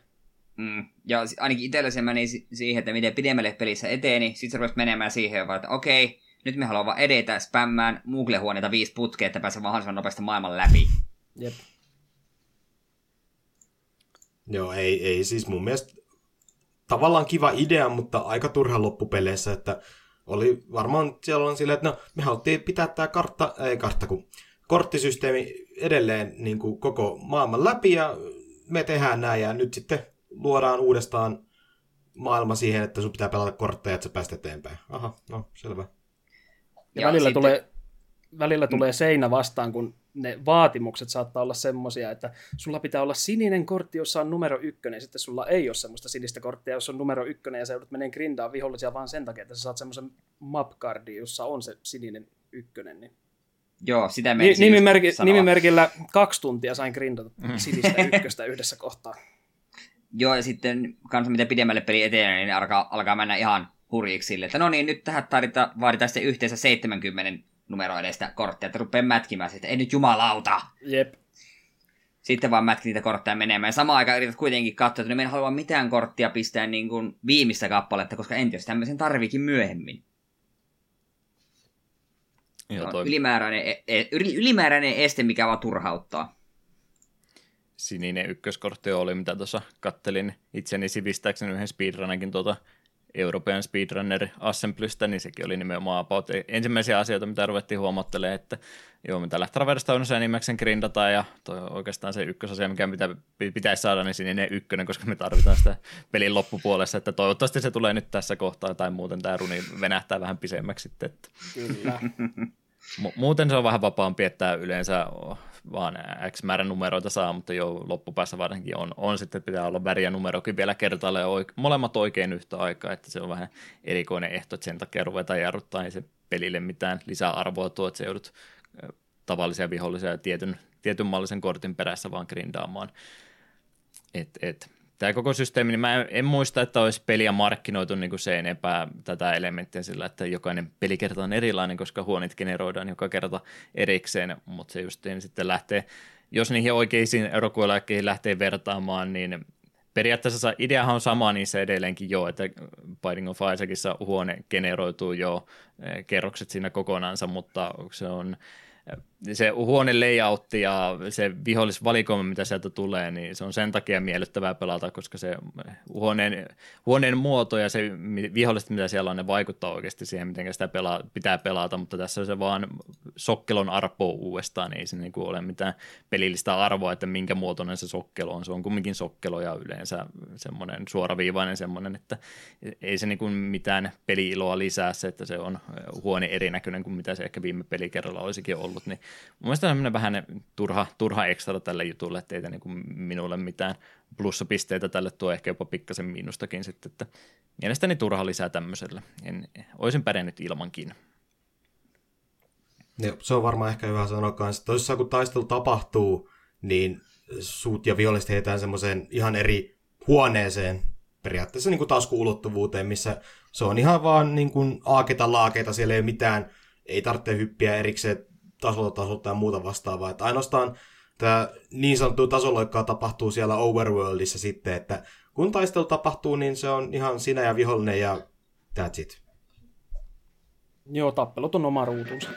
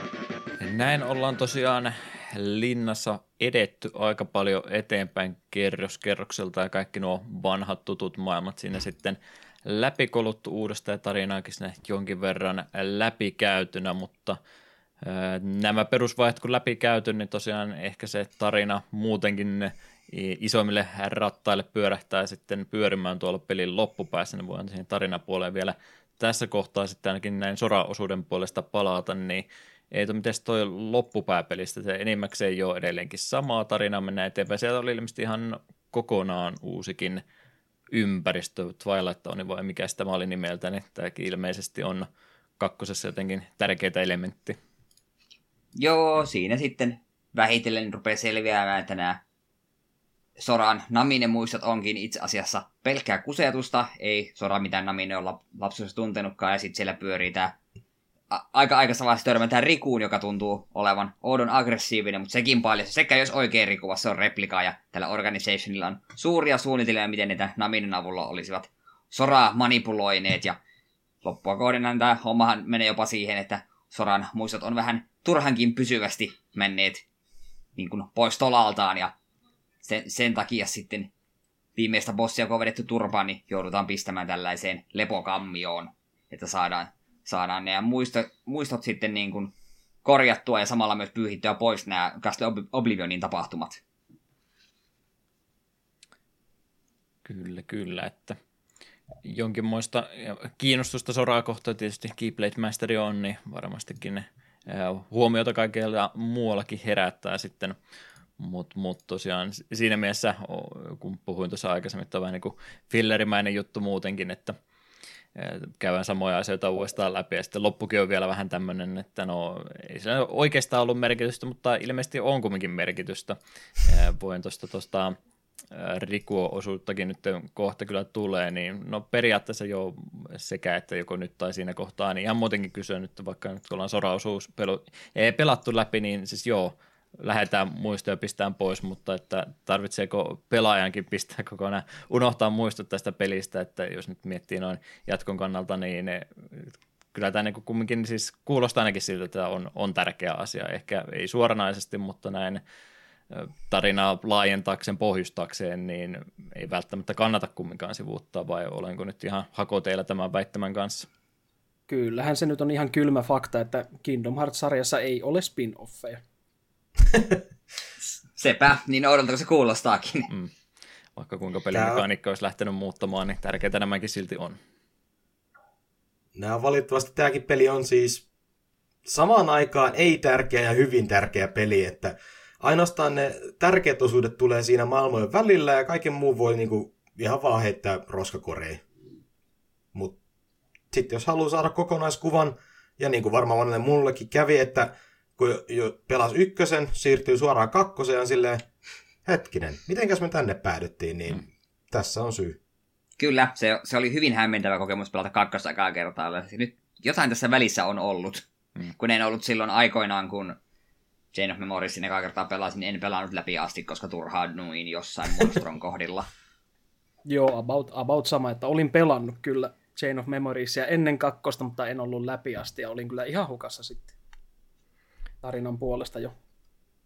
Rohkea veto kumminkin tällä tavalla lähti koko tarinan rakentaa varmasti olivat tietoisia, että kaikilla Pleikkari 2 omistajilla ei varmastikaan GPtä ole eikä tule olemaankaan, niin siitä huolimatta niin kuin, tarinallisesti tärkeitä elementtejä on tämmöiseenkin osaan sitten laitettu mukaan, mutta ei, ette varmaan ole ensimmäisiä ja ainoita henkilöitä, jotka olivat hämillään sitten jatkon kannalta ainakin tämmöistä väittämään niin monelta muualtakin suunnalta on kuullut, että ei, ei monikaan ollut sitten tätä osaa ollenkaan pelannut ja sen pohjalta piti, piti lähteä kakkosta pelaamaan, mutta ilmeisesti siitäkin selviää, että vaikka tämän välistä jättäisi, niin ei tämä nyt koko kokemus sen takia pilaalle mene, mutta suositeltavaa kuulostaisi kumminkin olevan tämäkin osa sitten lähteä tarinallisesti ainakin tutustumaan. Jos ei pelaamaan, niin katsoo sitten vaikka YouTube-pätkät, että mitä niiden kerrosten välillä tapahtuikaan. Öö, joo, että se on itse tavallaan hyvin immersiivistä pelata kakkonen ilman tätä, koska siinähän myös Sora itsekin on hyvin hämmentynyt, miksi minä täällä olen. Niin se on pelaajalle ihan sama fiilis. Miksi sinä olet täällä? Koska sehän tosiaan, niin kuin sanoin, niin että, että Soran muistot saatiin korjattua, niin sehän vaaditte, että se enää Castle Oblivionin tapahtu piti pyyhkiä siltä pois. Niin se on oikein sopivaa. Se on, onkin niitä kantavia elementtejä kyllä tuossa Soran tarinassa ainakin tähän vaiheeseen asti ollut, mutta, mutta, mutta mutta Chain of Memories hän ei oikeastaan ole pelkästään Soraan tarina, kun sanoin, että tämä on jopa enemmän Rikun tarina, en tiedä lähdenkö tätä väitettä allekirjoittamaan, mutta molemmilla kumminkin tärkeä osa tässä pelattavana on. Me ollaan tosiaan Rikun tuohon ykkösosan, ykkösosastakin tuttu hahmo nyt tässä Soran osuudessa törmätty moneenkin eri otteeseen ja ei tosiaan sitä ennen loppua tajuttukaan, että okei tämä nyt onkin vaan hänen muistostaan rakennettu halpa kopio kyseessä. Emme ole siihen oikeaan Rikuun törmänneet, mutta itse asiassa oikea Rikukin on about samoihin aikoihin Castle Oblivionia käymässä läpi, ja sen jälkeen tosiaan kun on Sora-osuus pelistä pelattu läpi, niin ei siinä vielä kaikki vaan, täällähän on sitten ihan kokonaan lisää pelattavaa, ja nyt päästään sitten Reverse Rebirthin kautta pelaamaan Rikulla tämä sama kokonaisuus uudestaan, ja tässä kohtaa mua rupeaa aina näin podcastin juontajana vähän hikikarpaloita nousemaan ohimolle, kun mä oon nyt ihan hukassa sitten tästä eteenpäin, että tämä on pelkkää toisen käden tietoa jakaessa eteenpäin, niin joudun luottamaan kaikkien, kaikkien teidän muiden tietämyksiä, mutta tosiaan Rikulla päästään sitten pelaamaan myöskin tätä peliä uudestaan uudestansa alusta asti läpi ja varmaan isoin ei pelkästään nyt se, että tarina, puoli tietysti hänellä on aivan koko ominaisuutensa, mutta tuolta pelimekaniikan puolta tämmöistä oli lukevinaansa, että hän, ää, isoin muutos on se, että ei päästä nyt niitä omia dekkejä luomaan, vaan että Rikulle tarjottaisiin sitten omaa tämmöistä valmista kokonaisuutta, mitä hyödyntämällä pitäisi sitten jokainen maailman läpi käydä ja jokaisessa maailmassa sitten tätä dekkiä on pikkasen lähdettykin muokkaamaan. Tämmöiselle ihmiselle, joka tosiaan ei hirveästi olisi jaksanut aikaa tuohon deckbuildingiin käyttää sora-osuudella, niin tähän kuulostaa paremmalta muodilta. Onko mä missannut pelin parhaan puolisko? Mm, minun Olet. mielestä Rikulla pelaaminen on miellyttävämpää juurikin tuon takia, kun sun ei tarvii tuskailla se sun dekin kanssa. Välillä siinä on kyllä omat kompasuskivensä, kun peli heittää hankalan bossin ja sanoo, että nyt sulla on muuten paskadekki käytössä, että onnea matkaa. Siellä oli muutama semmoinen taistelu, missä tuntuu, että nyt on ihan tahallaan tehty mulle vaan paskadekki, mitä tämmöinen oikein on. Joo, mä aluksi vähän pelkäsin kyllä, että mitähän tästä nyt tulee, kun mä en voi enää laittaa vaan niitä ysejä, kaseja, seiskoja siihen mun dekkiin, että nyt pitää jollain ykkösillä ja kakkosilla pelata, mutta kyllä se itse asiassa yllättävän hyvin toimi. No mä oon myös sitä mieltä, että niinku, tästä pelistä parempi puolisko kuuluu Rikulle – Ensinnäkin musta tuntuu, että se iskee pikkusen nopeammin ja yleensä sillä on niitä isoja kortteja siellä pakassa, mutta siinä on myös se etu, että ää, lataa nopeammin pakan, kun se tyhjenee. Niin se on, se on myös ihan mukava etu siinä mielessä. Joo, kun soralla on se, että kun kortit loppuu, niin sä joudut muutaman sekunnin lataamaan, ja se, aina seuraava lataus kestää vielä pidempään, niin Rikulla on se, että painat vaan nappia, niin pakka latautuu heti. Jep se niin kombatti on paljon nopeampaa Rikulla ja oikeastaan se maailmojen läpimeneminenkin on paljon nopeampaa Rikulla, koska siellä on tyyliin vain yksi ovi, mihin pitää mennä, kun taas soralla piti mennä useampia, tulee aina joku minuutin mittainen tarinapätkä. Rikulla vaan meet bossille, tapat bossin seuraava maailma.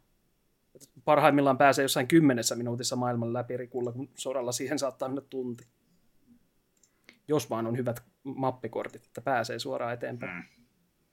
Kuulostaa ainakin semmoiselta tiukemmalta ja paremmin kuratoidulta kokonaisuudelta sitten tuo Riku-osuus siinä pelailla läpi ja ilmeisesti vähän nopeampi temposempikin sitten, että ei mene yhtä kauan varmaan siinä aikaa sitten kuin tuo ekan, ekan läpi pelukerran aikana, että siinäkin mielessä ihan, ihan oleellista pelattavaa kyllä. Kuulostaa kyllä jo melkein Symphony of the Night, tota, tota, sama linnoitus, sama ylös-alasen läpi, että yllättävän paljon lisäsisältöä sitten saattaakin löytyä.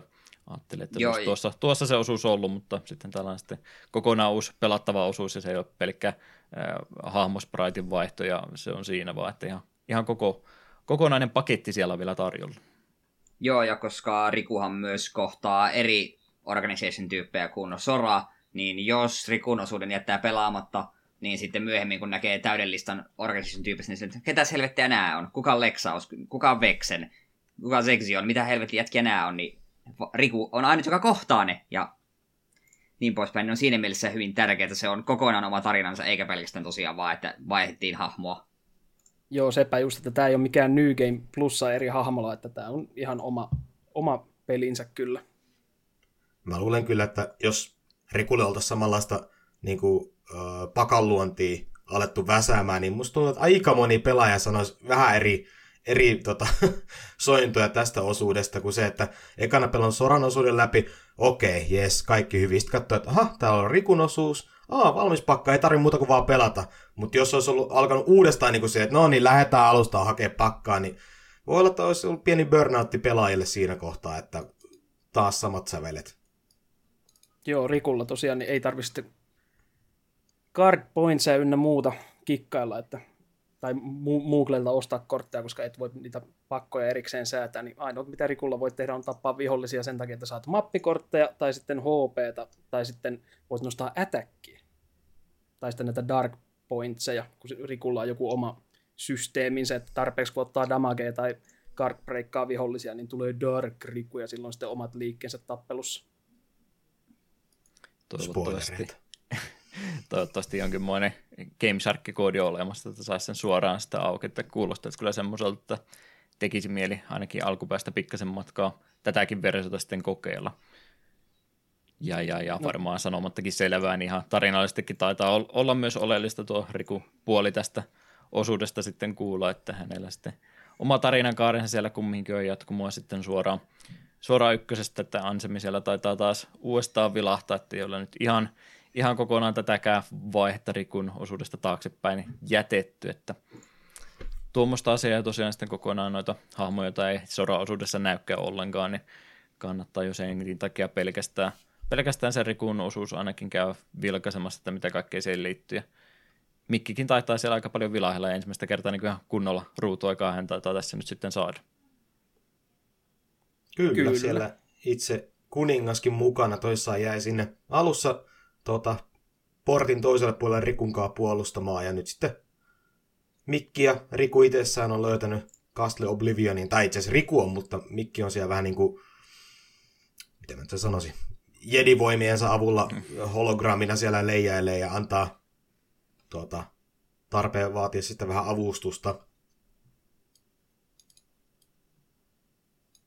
Ja tosiaan ainoa tapa, mikkikort, sama tavalla kuin Soralla, niin Aku- ja Hessokortteja, niin mikkikortteja tulee taistelun tiimellyksessä vastaan. Ja se on ainoa tapa Rikulle hiilata on mikkikortit, eli Rikulla ei ole mitään potioneita tai muuta vastaavaa, että mikki tulee ja antaa stunnauksen vihollisiin ja HPta Rikulle ja sitten taas matka jatkuu. Et sinänsä se on paljon suoraviivaisempaa taisteleminen tämänkin takia. Joo, Rikulla ei tosiaan ole muita kortteja niissä valmiissa pakoissa muuta kuin ne perus Keyblade-hyökkäyskortit ja ehkä joku yksi potioni siellä, mutta vaan joskus. Että sitten jos haluat hiilata, niin toivot, että tulee mikkikortti, mutta joissain tapauksissa niitä ei ikinä tule. Ei silloin ja ainakaan, just... kun niitä tarvitsisi. Jep. Joo, ja jos tähän väliin voi sanoa, niin voi pyhä Pietari siellä loppupuolella se yksi, itse asiassa Riku vastaan Rikutaistelu, spoileri taas vaihteeksi, niin sulla ei ole mitään hiiliä. Sä et saa mihkikortteja sen taistelun aikana, ja se oli aika pirun turhauttava taistelu. Mm-hmm. Se on varmaan just mm-hmm. tappelu, mitä me itsekin mietin, että aivan hirveältä vaikeusaste piikiltä tuntui. On, siis se on ehdottomasti yksi tämän pelin vaikeimpia bosseja. Ihan vaan sen takia, koska sulla ei ole mitään tapaa, millä sä voit antaa itselle lisää elämäpisteitä. Sitten jos ne menee melkein nollaan asti, niin se voisi saman tien vaan ottaa kuolettava isko kokeilla uudestaan.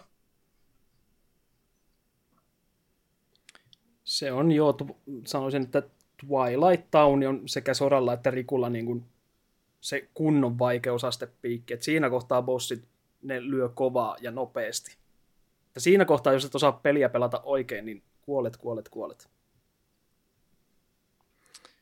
Tota, tota, Sora-osuus tosiaan päättyi siihen vaiheeseen, että, että, että Cryo Chamberiin laitettiin hetkeksi aikaa voimia keräämään ennen taistelua Freezaa vasta, eikö hetki nyt, mulla on joku toinen tori mielessä, mutta vähän täm, tämmöiseen tilanteeseen, niin Riku en tuossa ihan eilen illalla kattelin tarina puolta siinä lävitse, niin ihan, ihan loppuun asti ehtinyt hänen tuota tarinaa käydä, niin mihinkä vaiheeseen tuo sitten Riku ja Miki osuus tuossa heidän moodissansa jäi, että mihinkä, mihinkä elementteihin pysähytti.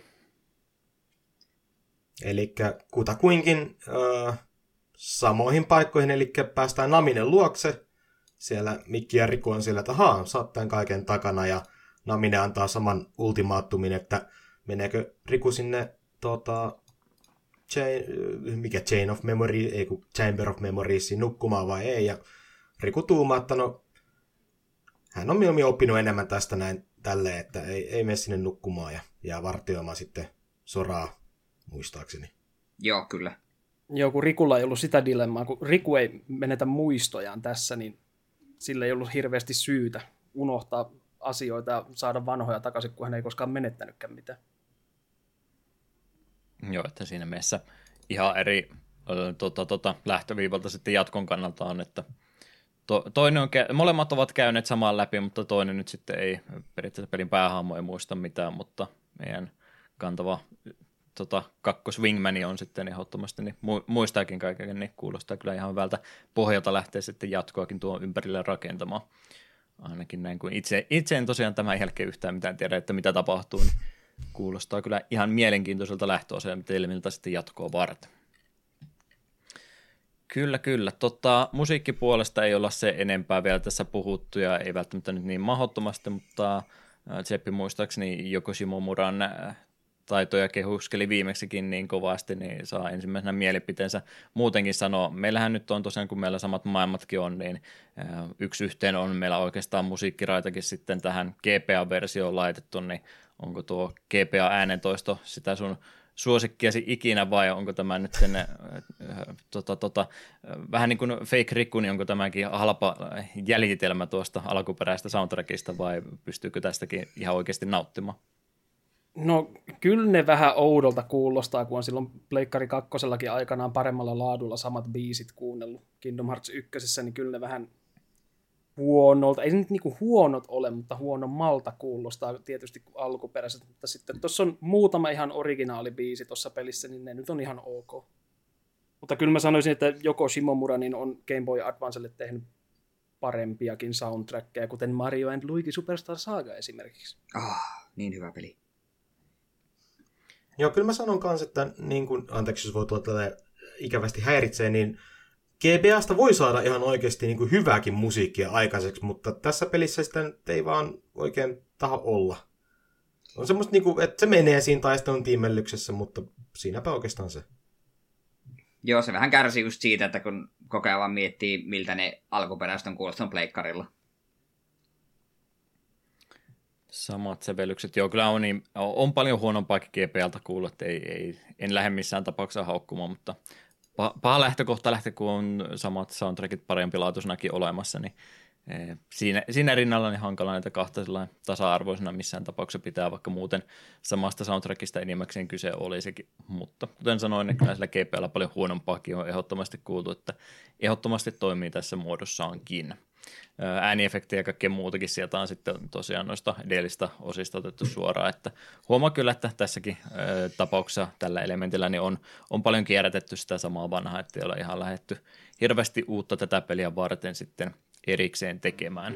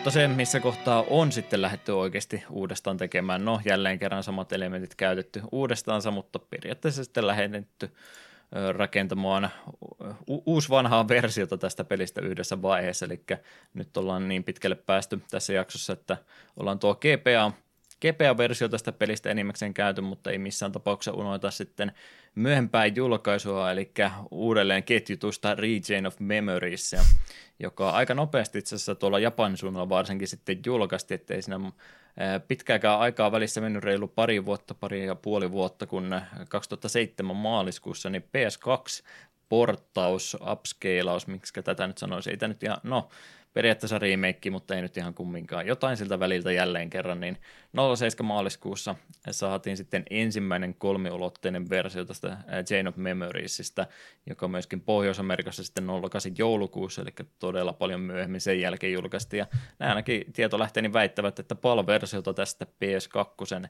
versiosta ei koskaan tullut, että sitten vasta kun nämä HD-remixit 2013 ja siitä eteenpäin saatiin PS3-generaatiolle, niin siinä vaiheessa vasta sitten olisi pala-alue päässyt tätä kolmeulotteista versiota ihan oikeasti pelaamaan, että harmi jos tosiaan näin käynyt PAL-version kanssa, eivätkö sitten uskoneet, että tätä kannattaisi erikseen lähteä julkaisemaan, mutta onneksi tosiaan graafisesti sitten vielä korkeampi resoluutioiset versiot myöhemmin tästä kyllä ollaan saatu, että kokonaan tästä sivukseen, sivuun jääty. Mutta mut, sehän tietysti hirmuisesti aiheuttaa uudelleen rakentamista, kun palataan sieltä e, isometrisestä pikselitaiteesta takaisin tuonne kolmiolotteiseen ympäristöön. Ja mitä nyt videomateriaalin pohjalta katsoin, niin jälleen kerran sitä kierrätystä ollaan harrastettu, että samat hahmomodellit ja muut sieltä jo edelleen meillä käytössämme – hyvin pitkälti on, että elementit on jo olemassa vanhastansa, minkä, millä palasilla on sitten lähdetty tätä versiota rakentamaan tästä. Toki sama taistelumekaniikka ja muutosta edelleenkin löytyy, mutta miten teille nyt, kun olette ainakin jonkin verran tätä 3D-versiota tästä pelistä pelanneet, niin kuinka paljon siellä konepelialla on sitten oikeasti tapahtunut muutoksia, että onko tämä vain kolmeulotteinen versio yksi yhteen vanhan kanssa vai aiheuttaako toi jotain semmoisia muutoksia, mitä mä itse pelkän videomateriaalin perusteella osakkaan sanoa, että onko tämä olennaisesti ihan eri peli kuin tuo alkuperäinen? No, aika pitkälti 3D-versio siitä alkuperäisestä. Toki jotain pieniä muutoksia on tullut, mutta samat ongelmat siinä, tai tässä 3D-versiossa kuin 2D-versiossa, niin ei ainakaan hirveästi parannuksia. Siis se tuntuu ja näyttää niin kuin Kingdom Heartsilta, mutta sitten tulee se korttisysteemi ja sä muistat, ai niin, ei tää ole Kingdom Hearts, kun tää on Kingdom Hearts-korteilla. Joo, ja se aiheuttaa ainakin vähän sen ongelma, että kun tuota GPA-versiota kuitenkin katsoo vähän sinne, no joo, tämä on GPA, että ei tietenkään voi pyöriä samalla tavalla kuin Kingdom Hearts 1 ja 2 ja niin poispäin, niin sitä antaa vähän anteeksi ja ymmärtää, minkä tässä on tämmöinen korttisysteemi. Mutta sitten kun pelaa HD-versio 3 d niin sitten vaan tuntuu niin kuin siitä, että jes, me pelaan Kingdom Heartsia. Ei kun vittu, tässä on nämä kortit. En, en pelaa Kingdom Heartsia, vaikka tämä näyttää siltä, ja se aiheuttaa sellaisen hämmentävät fiiliksen, kun joo, tämä on parempi kuin se GPA-versio, mutta toisaalta kun se tavallaan se tekee tästä huonomman, jos käy järkeen. Kyllä, Ainakin... mä, mä oon ihan samaa mieltä kyllä, että niin kun toi 3 d siirtyminen niin aiheutti tavallaan omia ongelmia tuossa pelimekaniikassa. Joo, mulla ainakin tuli se, että välillä mun aivot meni siihen tilaan, että mä pelaan Kingdom Heartsia, mutta sitten kun tulee niitä kortteja, mitkä lyö mun korteista läpi, ja mä oon sille, ai, miksi?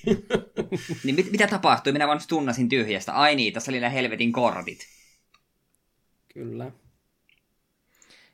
ei oleellisella tavalla kumminkaan erilainen kokemus, että jos nyt ne grafiikat jostain kumman syystä ää, säikyttää modernia pelaajia, että minä mitään tuommoista laatikkomaista peliä rupea pelaamaan, niin tämäkin versio siellä olemassa on, mutta tosiaan aika vastaavanmoinen kokemus sieltä sitten saadaan. Toki varmasti on sellaisia yksityiskohtia, mitkä sitten mielipiteitä jakaa, että onko sitten alkuperäinen parempi vai tämä 3D, mutta miten teidän kannalta, kun minä en ole nyt pelannut vaan alkuperäistä, mutta olette molempia ainakin kokeilleet tai jopa liikaakin pelaaneet, kuulosti tältä ainakin, niin semmoiselle, joka nyt haluaa pelisarjan kokonaisuudessaan kokea, niin, niin ja jostain kumman syystä ehto on, että nyt jompikumpi vaan pelataan, niin kumpi se nyt sitten on?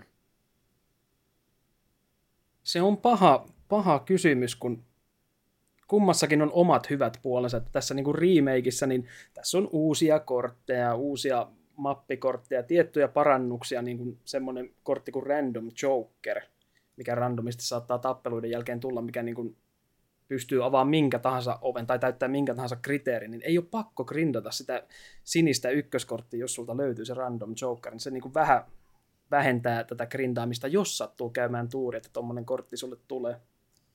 Ja sitten tota noin niin, mitäs mun ajatus katkesi? Jotain muitakin juttuja tässä oli kyllä. Niin, Joo. kun se on tosiaan, kun on 3D-versio ja sulla on kunnon ohjain kädessä, niin sulla on enemmän nappeja, niin sun ei tarvitse painaa L ja R samaan aikaan, millä siis niin kuin normaalisti sä scrollaat niitä sun kortteja läpi, että sä voit käyttää niitä slaitissa, että riittää, että painat kolmioon, niin se laittaa sen kortin sinne stokkiin. Se on, se on pieni parannus, ja sitten sulla on oma nappi Dodgerollille, sen sijaan, että GBA-versiossa joudut kaksi kertaa painaa D-padia johonkin suuntaan, että se Dodgerollaat, niin tuossa vaan painat neljöön, niin tekee Dodgerollin, niin sinänsä niin kontrollointi on hieman parempaa tuossa remakeissa. Joo, sama olin sanomassa, ja sekin jo aika paljon helpottaa niin kuin tätä niin kuin tarinankerrontaa. Toki siis mun mielestä tässä GPS on erittäin hyvät pikseligrafiikat, ja ne näyttää hyviltä. Mutta sekin jo helpottaa, että näissä tässä uudelleenversiossa on se, että on ihan ääninäyttelyt. Vaikka nyt lipsynkki on vähän niin ja näin, niin se, että on saatu kaikki ääninäyttelijät tekee uudestaan ne lin, sanomaan ne sanat siihen peliin ja näin poispäin, niin se niin kuin itse presentaatio on miellyttävämpi katsoa. Joo, ja välivideot on ihan kohtalaisen kivaa herkkua hd Joo, ne on sitä tuttua Kingdom Hearts, Kingdom Hearts 2 tasoa, että yhtä hyvin suunnilleen animoitu ja näin ihan hyvää ääninäyttelyä, niin ei, niissä ei sinänsä mitään valittamista. Tarina nyt on mitä on, mutta ääni, ääninäyttely ja käytetyt sanat niin on ihan ok. Mutta jos pitäisi niinku tämän niinku HD ja alkuperäisen välillä, niin niin kuin Seffi sanoi, niin tosi vaikea lähteä sanoa, kumpi on nyt ehdottomasti se parempi versio. Mä itse varmaan kallistuisin HD-version ihan vaan sen takia, että se tuntuu ja näyttää enemmän niin kuin Kingdom Hearts-peliltä, ja siinä on pikkusen parempi niin kuin käyttöliittymä. Mutta GPA-versio on taas sitten siinä mielessä, että kun se on niin erilainen pelattavuudelta, niin sulla ei tule sitä illuusiota siitä, että sä oot pelaamassa Kingdom Hearts-peliä, mikä saattaa ehkä help- niin kuin mentaalisesti helpottaa sen pelaamista. Kyllä joo, ja niin kuin, kyllä mä ehkä sanoisin, että parempi flow tuossa Game Boy Advance-versiossa tai niin kuin nopeampi semmoinen, että tappelut on vähän yksinkertaisempia ja nopeampia, koska sun ei tarvitse liikuttaa kameraa, kaikki tapahtuu siinä ruudulla, sä näet kaiken, kaikki viholliset, ja sä voit periaatteessa kasata viholliset yhteen kasaan ja lyödä kaikkia yhdellä kortilla, kun taas tuossa 3 d niin se on aika mahdotonta. Sä joudut jokaista vihollista lyömään erikseen. Joo, suoraan tuohon liittyen, niin mitä mä en ole tuossa ykkösosassa ainakaan koskaan tykännyt, kun mä oon niin tota, varovainen minkään käyttöesineet ja muuten käyttö, että ei niitä nyt voi tuhlata asioita, varsinkaan manaa turhaan muuta kuin parantamiseen ja muuhun, niin eh, mä en siinä alkuperäisessä mitään oikeastaan näitä, mä en muista nimeltäkään mitään nämä kaikki erikoistaidot oli, mitkä sitten vei, vei manaakin yllättävän paljon, että ne oli ihan liian kalliita, mutta tässä just slidit ja kaikki tämmöistä, niin niitä on tosi mukava käyttää, kun ne oikeastaan maksa mitään, no tappeluaikainen joo, tulee tuhlattua, mutta kun ne palautuu sitten automaattisesti takaisin, niin kaikkia tämmöisiä heitä tota keybladea ja se pörrää siellä ruudulla, niin missään tapauksessa en olisi käyttänyt Kingdom Hearts 1, mutta tässä suorastaan rakastin niitä, että osuukin vielä niin monen elementti yhtä aikaa, kun oli tämmöinen vähän litteämpi tausta siinä käytössä, niin voin kuvitella, että se tuossa 3D-versiossa sitten taas, että ei välttämättä ole niin tehokkaita ne sitten tuossa versiossa taaskaan. Mä vihasin strike radea molemmissa, koska se teki vähemmän vahinkoa, mitä mun peruslyönnit, niin mm. ihan turha, en käytä Harmi, että niitä saanut kyllä pois päältä mitenkään, että oli vaan pakko sitten käyttää isompia kortteja, ettei vahingossakaan tehnyt sitä slaittia, mistä tulee joku huono liike. Mm. Sen verran, jos nyt voi näiden välillä sanoa, niin ää, GPA-versiossa yksi iso ongelma on se, että ää, niin kuin Kino Mars 1 oli niitä isoja möhömaakavereita, mitkä ottaa vahinkoa ainoastaan takata. Aivan. Niin ykkö, GPAssa on se ongelma, että kun liikutaan 2D-tasolla, niin kaikilla, jolla on shieldit, eli onkohan niitä nyt, hetkinen, neljä vai viisi kaveria, ja varsinkin loppupuolella niitä viton tota, ritareita, niin yhden freimin aikana ne liikkuu vasemmalta oikealle.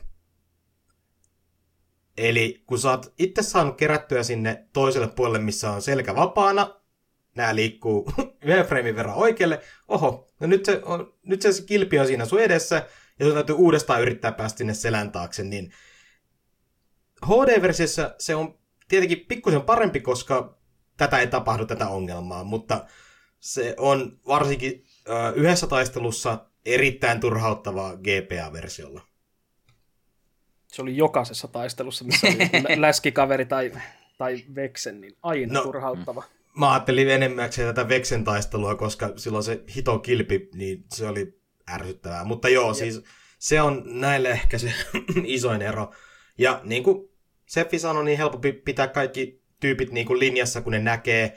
Ja musta tuntuu, että ehkä GPL pikkusen enemmän tämä näiden iskujen niin kuin AOE osuu paremmin, koska pienemmät, pienempi ruutu. Mm, totta. Kyllä joo. Joo, siinä etenkin, etenkin todella ärsyttävää se tuossa GBAlla, jos on semmoinen iso kaveri, mitä ei voi edestäpäin lyödä, ja sitten se on seinässä kiinni. Et voi tehdä mitään. Joudut vaan odottaa, että se tulee sieltä pois. Mietin tuossa semmoista ROM-häkkiä, että olisi GPA-peli ja siinä olisi sitten tota HD-version välivideot laitettu, niin olisiko se, se optimaalinen kokonaisuus tämmöiselle pelille? Optimaalinen vaihtoehto on katsoa YouTubesta vaan ne välivideot. Se oli, se oli mulla vaihtoehto, että pelaa GPA-peliä normaalisti ja katsoo kerrosta välillä välivideoita paremmasta tai graafisemmasta, hienommasta versiosta. Kyllä se voisi olla semmoinen definitive edition, että olisi niin GBA-peli, missä olisi nämä kaikki uudet kortit, uudet välivideot, enemmän nappeja, ettei tarvitse tehdä tuommoisia ihme tuplanäpäytyksiä tai tommosia, koska mä enemmän dotkerollasin GBAlla vahingossa kuin tarkoituksella. Hmm. No, mäkään niin GPA-versiossa melkein koskean dotkerolla, koska se kahden näpäytyksen tekeminen on yllättävän niin kuin työlästä, kun se yrittää samaan aikaan vaihtaa kortteja ja yrittää katsoa, missä vihollinen menee, mitä kortteja se lyö, niin Dotkerolle oli se ehkä se vähiten käytetty liike koko pelissä. Mutta sitten taas HD-versiossa tuli paljon enemmän käyttöä, koska se tuntui paljon luonnollisemmalta. Mm.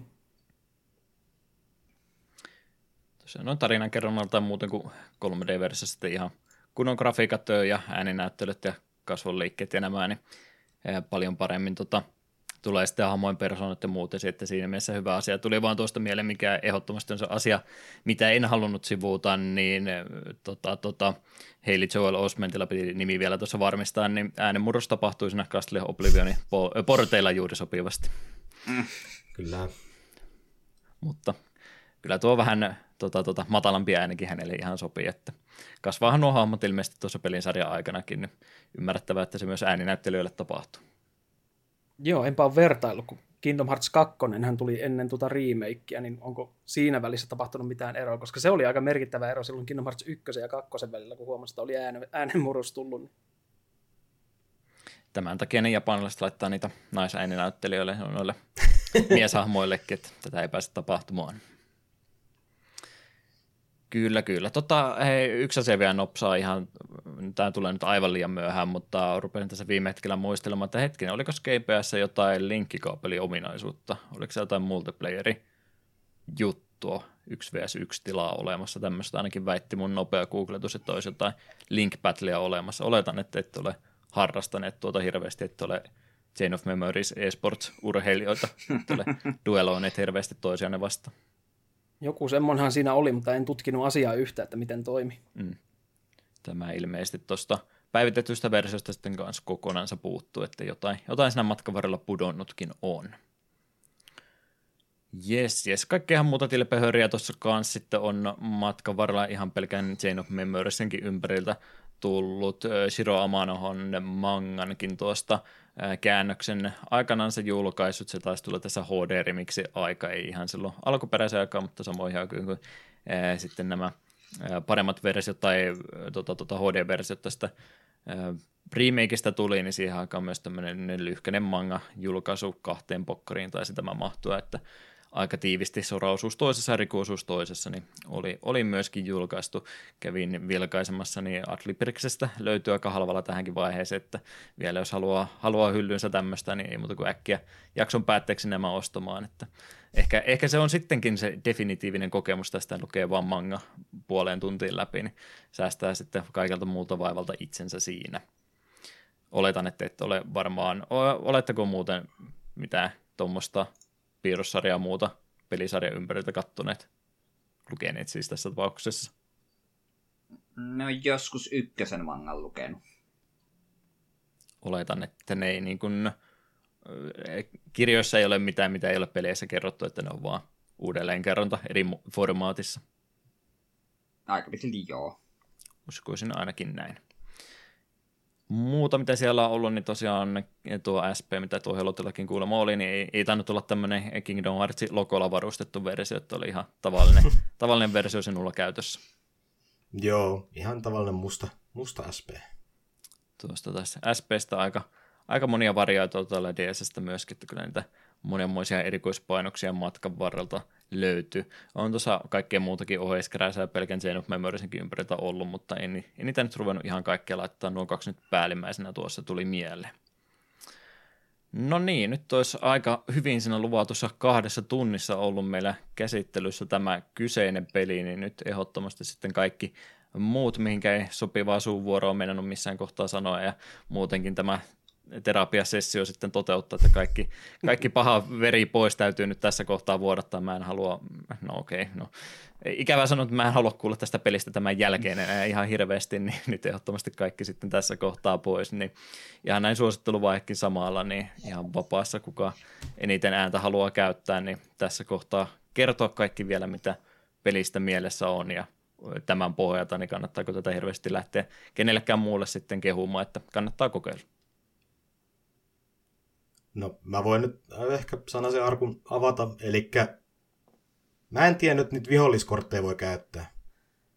Mä pelasin koko pelin ilman sitä, ja sitten mä katsoin jotain videoa, mä olisin, että hetkinen, noin käyttää noita kortteja, kun mä luulin, että ne on passiivisia. Sama oli itselläkin, että jälkeenpäin vasta se, opin. Joo, se kesti kyllä tovi ymmärtää. Eka kertaa mielessä, kun silloin GPL pelasin kesken, niin en sitä tiennyt. Olisikohan tyli aika pitkälle pelasin HD-versioissa tajusin, että Aivan, aivan. Ne pitää oikeasti ihan aktivoidakin. Ah, okei. Okay. Tämä selittää asioita vähän. Juu. Mä, mä olin tietoinen, mutta en mä käyttänyt kuin kahta viholliskorttia koko playthroughiden aikana. Toinen oli se, mikä nostaa hyökkäysten nopeutta, ja toinen oli semmoinen, mikä nostaa ö, damage. Okei, okay, no mä itse käytin vaan hiilausta, koska välillä ei tullut hiilikortteja kunnolla, tai sitten tuli niitä mukavia nollakortteja, niin ainakin Oogie Boogie oli sitten se, että hiilas varmuudella. Joo.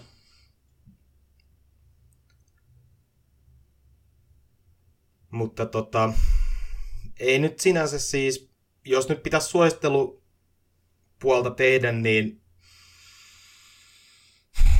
nykypäivänä en varmaan suosittelisi. Mä näen niin tämän potentiaalia, mä näen tämän idean tässä takana.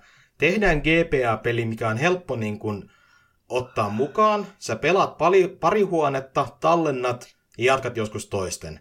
Mutta varsinkin tälleen, kun itse tuli pelattua tämä About viikkoon yhtä soittoa, aina välillä tietenkin oli pakko lopettaa, että mielenterveys kestää, niin oli kyllä aika pitkästyttävä peli. Toki mä helpotin sitä sillä, että kuuntelin muun muassa hienoa takapölkkyä siinä samalla, niin se ei tuntunut niin pahalta, mutta en mä niinku, jos ei ole jotain niin kuin taustahälinää siinä mukana, niin sitten se on aika, aika tota niin, itseään toistava peli, niin ei, mä en kyllä suosittele tätä.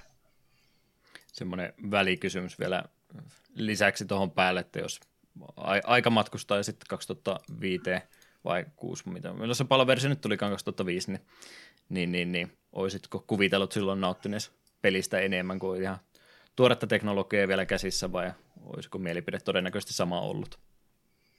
No varmaan pikkusen niin positiivisen, kun jos ottaa huomioon, että sä saat yhden pelin vuodessa, tai kaksi peliä, synttärit ja joulu, ja toinen niistä olisi ollut tämä peli, niin varmaan olisi enemmän saanut niin kuin irti tästä sinä aikana kuin tänä, päivänä, tai niin kuin tänä päivänä saa. Siis, ja just se, että kun se on Game Boy-peli, niin pystyy ottaa mukaan, voi automatkat pelailla jossain mummolassa, mitä ikinä, niin enemmän rahoille vastinetta, jos nyt voi sanoa. Niin kyllä mä sanoisin, että ehkä jonkun verran positiivisempia vaikutuksia olisi tullut kyllä. Tai iloisempia muistelut, koska jotkut sanoo, että tämä on oikeasti niin kuin, tämä on tosi hyvä peli ja lämmöllä muistelee, niin mä ymmärrän kyllä, mistä, mistä se tulee. Että jos muksun olisi tullut, niin joo, kyllä varmaan olisi kivempi ollut pelattuna silloin.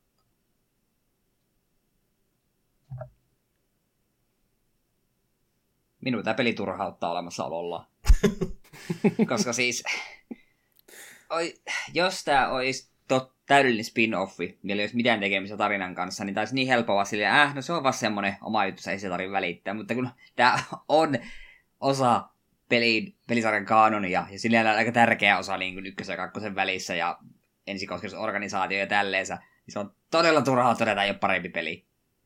Se on raivostuttavaa, koska jos tuo olisi tehty suoraan pleikkarille ja jätetty tuo kortti tilpehööri pois, annet, otettu vähän uusia maailmoja, niin tämähän voisi olla ihan perushyvää Kingdom Heartsia vähän lisää. Mut ei. Äh. Masentaa. En suosittele toisin sanoen. Mulla siis ennen kuin alettiin tätä jaksoa tekemään, niin fiilis tästä pelistä oli, että tämä on ihan umpi paska. En halua pelata tätä. Ja en mä nyt sano, että mun kelkka on kääntynyt, mutta mä ymmärrän tämän pelin faneja nyt kyllä paremmin. Että tuossa on niin kuin siis toi korttisysteemi perusteelta, niin se on oikeastaan ihan hyvin suunniteltu jopa. Ongelmat on sitten niin kuin aivan muualla, niin kuin toi maailmojen läpimeneminen, se on aivan tajuttoman tylsää, grindaaminen on aivan tajuttoman tylsää, sitten on randomisuutta kaikkialla. Tappelut ei ole randomia, mutta kaikki muut nämä hemmetin kortit, mappikortit, mitä sä saat, ja kortit, mitä sä saat Mooglelta, ja huoneet on random generoituja ja tylsiä, ja Ainoa, mikä tässä on hauskaa, on jotkut bossit. Se on niin kuin ainoa asia, mutta ei niin kuin tätä peliä pelasta. Kumpaakaan versiota. Että jos mulla niin kuin 40-50 tunnista oli kaksi tuntia hauskaa bossien kanssa, niin tekeekö se tästä hyvän pelin? Tai näistä hyviä pelejä, niin ei oikeastaan. Mutta jos, niin kuin, kuten aiemmin sanottu, niin tämä korttisysteemi on pakko osata, ja jotkut ihmiset tykkää siitä, niin ehkä, ehkä kannattaa kokeilla, ja jos toi korttisysteemi, tappelusysteemi iskostuu, niin ehkä tästä saattaa ihmiset nauttia. Itse en hirveämmin nauttinut, vaikka sen nyt mielestäni ihan täysin ymmärsin. Mutta ehkä kokeilemisen arvoinen peli. Ehkä suosittelen. Että jos ei niin kuin meidän lyttääminen tästä korttihommasta, niin silti mielenkiinto jäi, niin ehkä kannattaa sitten kokeilla, mutta muuten kyllä niin kuin selvästi jää jalkoihin esimerkiksi ykkösestä. Ei ole ainakaan semmoinen peli, että on pakko pelata, pelata loppuun asti ennen kuin tietää, että tykkääkö siitä, että kyllä jo tunnin kokeilu hyvin paljon kertoo siitä, että jos tässä kohtaa ei ole hauskaa, niin ei se tule hauskaksi siihen jälkeenkään muuttumaan, että siinä, siinä tapauksessa on kyllä kaikki kaikki jo tota, elementit siinä näytetty jo heti pelin alkupuolella, niin pystyy jo aika nopeasti käsityksen saamaan, että mitä siellä sitten pelillä oikeasti tarjolla onkin. Mut, mut, joo, mulla oli se pohjatieto vain, että vähiten tykätty peliosa on nyt tässä kohtaa tulossa ja sitten vielä vähän Eetun ympäripyörät pohjustukset siitä, että mitähän tällä nyt on tarjolla, niin vähän väärä käsitys oli, että mitä olisin saamassa, niin se, että kesken jäi, kesken jäi pelaaminen kertoo varmaan aika, aika kovastikin, mitä mieltä oli sitten tästäkin tapauksesta. Vähän semmoinen fiilis on, että on nyt väärin asioihin sitä pelin kehitysaikaa jätetty, että ihan – ihan perustoiminta, toimintapelikin tästä olisi minun puolestani ihan hyvin riittänyt, että kaikki tämä ylimääräinen e, syvyys, mitä peli on lähdetty näillä karttakorteilla, dekkien rakentamisella tämmöisellä tekemään, niin ei, ei, ei toimi oikeastaan minun mielestä mikään, mikään näistä elementistä, ei ainakaan sillä tavalla, sillä tavalla, kuten minä haluaisin tätä pelata, niin peli ei tarjoa mahdollisuutta pelata juurikaan sillä tavalla, että ihan pelin ehdolla mennään. Ehkä tässä olisi taas sitten se elementti, että jos tämä olisi joku ihan muu peli kuin Kingdom Heartsin jatko-osa, niin olisiko mielipide joku erilainen mahdollisesti, mutta tässä muodossaan niin odotukset oli ympäripyöreät ja se siitä huolimatta mitään niistä oikein täyttänyt, niin ei, ei kyllä valitettavasti nyt jatkoon sitten itsellä, itsellä tämän jälkeen mennyt, että on, on aika hankala lähteä tätä suosittelemaan. Sitten jos ihan korttipelaamista haluaa, niin mielellään ehkä jotain muuta kuin tämmöistä omituista hybridiä, missä molemmat elementit ei oikein toimi keskenänsä kovinkaan hyvin. Ehkä sitten mieluummin jompaa kumpaa suuntaa lähtisi menemään kunnon RPGtä, toiminta-RPGtä tai sitten ihan kunnon korttipeliä eriksensä. Mutta vaikka nyt tässä vähän mielimaissa onkin tämän kokemuksen jäljiltä, niin kannattaako minun toivoani heittää pois? Mulla on olettamus, että paras on vasta tulossa ja ehkä juurikin seuraavana tulossa, niin kannattaako meidän jatkaa tätä projektia? Oliko tämä nyt tässä vai kannattaako teidän uskotella minua, että kyllä sieltä vielä parempaa on tulossa? Tämä oli semmoinen pakollinen kasvukipu tässä välissä ja tämän jälkeen sitten todellinen elämä vasta alkaa. Kingdom Hearts 2 Final, miksi sitten voidaan lopettaa? y- yksi, yksi enää on jäljellä siis siinä tapauksessa. Joo, sarja loppuu siihen. Okei, no hei, mä... hei, hei, hei, hei, Birth by Sleep on helvetin hyvä peli myös. No joo. Mä ainakin olin eniten hypeissäni sitä musiikkipelistä, mikä tässä vasta hiljattain tuli. Sitä mä kaikkein eniten odotan. Voi. Mutta miten, mut miten se toinen Nintendo-alustalle julkaistu peli, eikö se ole muka hyvä? Hei, Kalle 58 over two days, miten helvetissä lausutaankaan, niin mie puolustin sitä peliä hautaa asti. Minun mielestä se ainakin se on oikeasti ihan hyvä peli. Mun mielestä ainoa Nintendo-alustalle julkaistu edes ihan ok peli on 3D. Minusta taas... Mm-hmm. Oli se ihan ok. Oletan kumminkin, että vaikka pelisarja palaa isommilla alustoille tuossa pääosien parissa ja sitten on tosiaan DS 3DS julkaisu siellä myöhemmin tulossa, niin vastaavammoista pelikokemusta ei ole, ole siis jatkossakaan tulossa, että vaikka siellä käsikonsoli-julkaisuja on, niin ilmeisesti vähän eri tavalla toteutettuja nekin sitten on. Joo, jokainen on vähän oma outo lintusa, mutta kyllä silti niin 358 ja 3D välillä on enemmän yhtäläisyyksiä kuin mitä kummallakaan on tähän. Joo, että kyllä tämä on niinku selvästi se uniikein teos näistä mekaniikoltansa. Joo, siellä on vaan paha, paha tapa, että ne lähtee kokeilemaan kaikkea.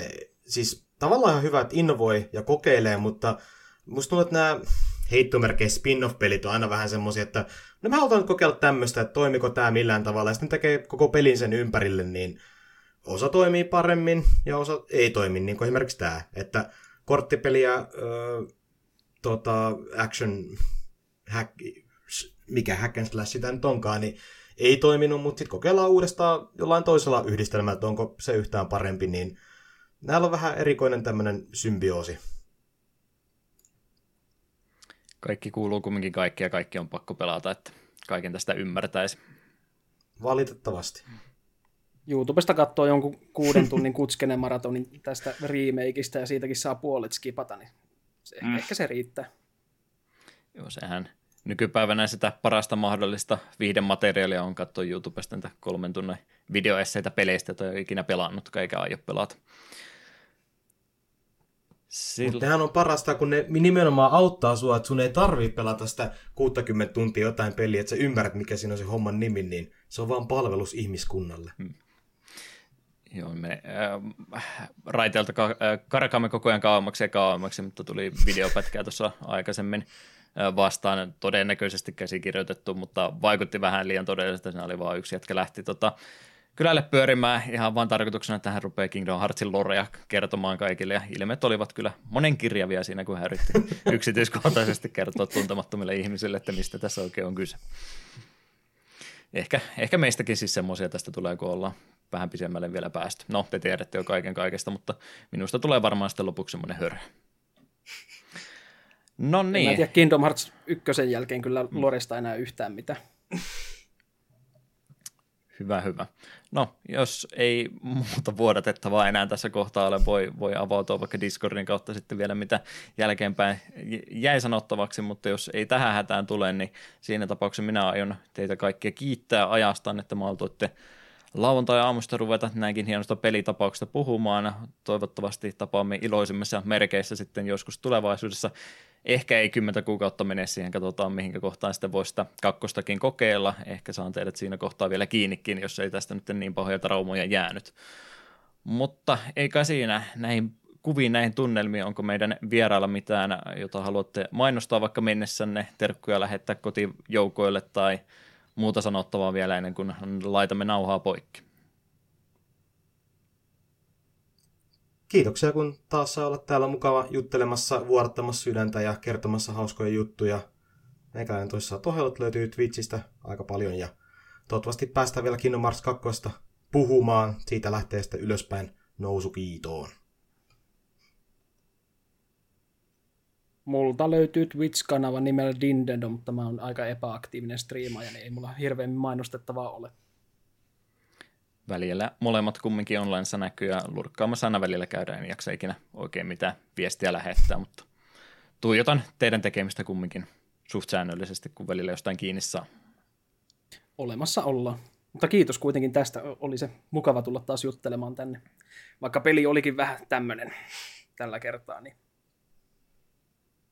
Ja Eetu ei tarvitse kiittää, sä oot täällä kumminkin. Kyllä. Kiitos, kiitos siitä silti.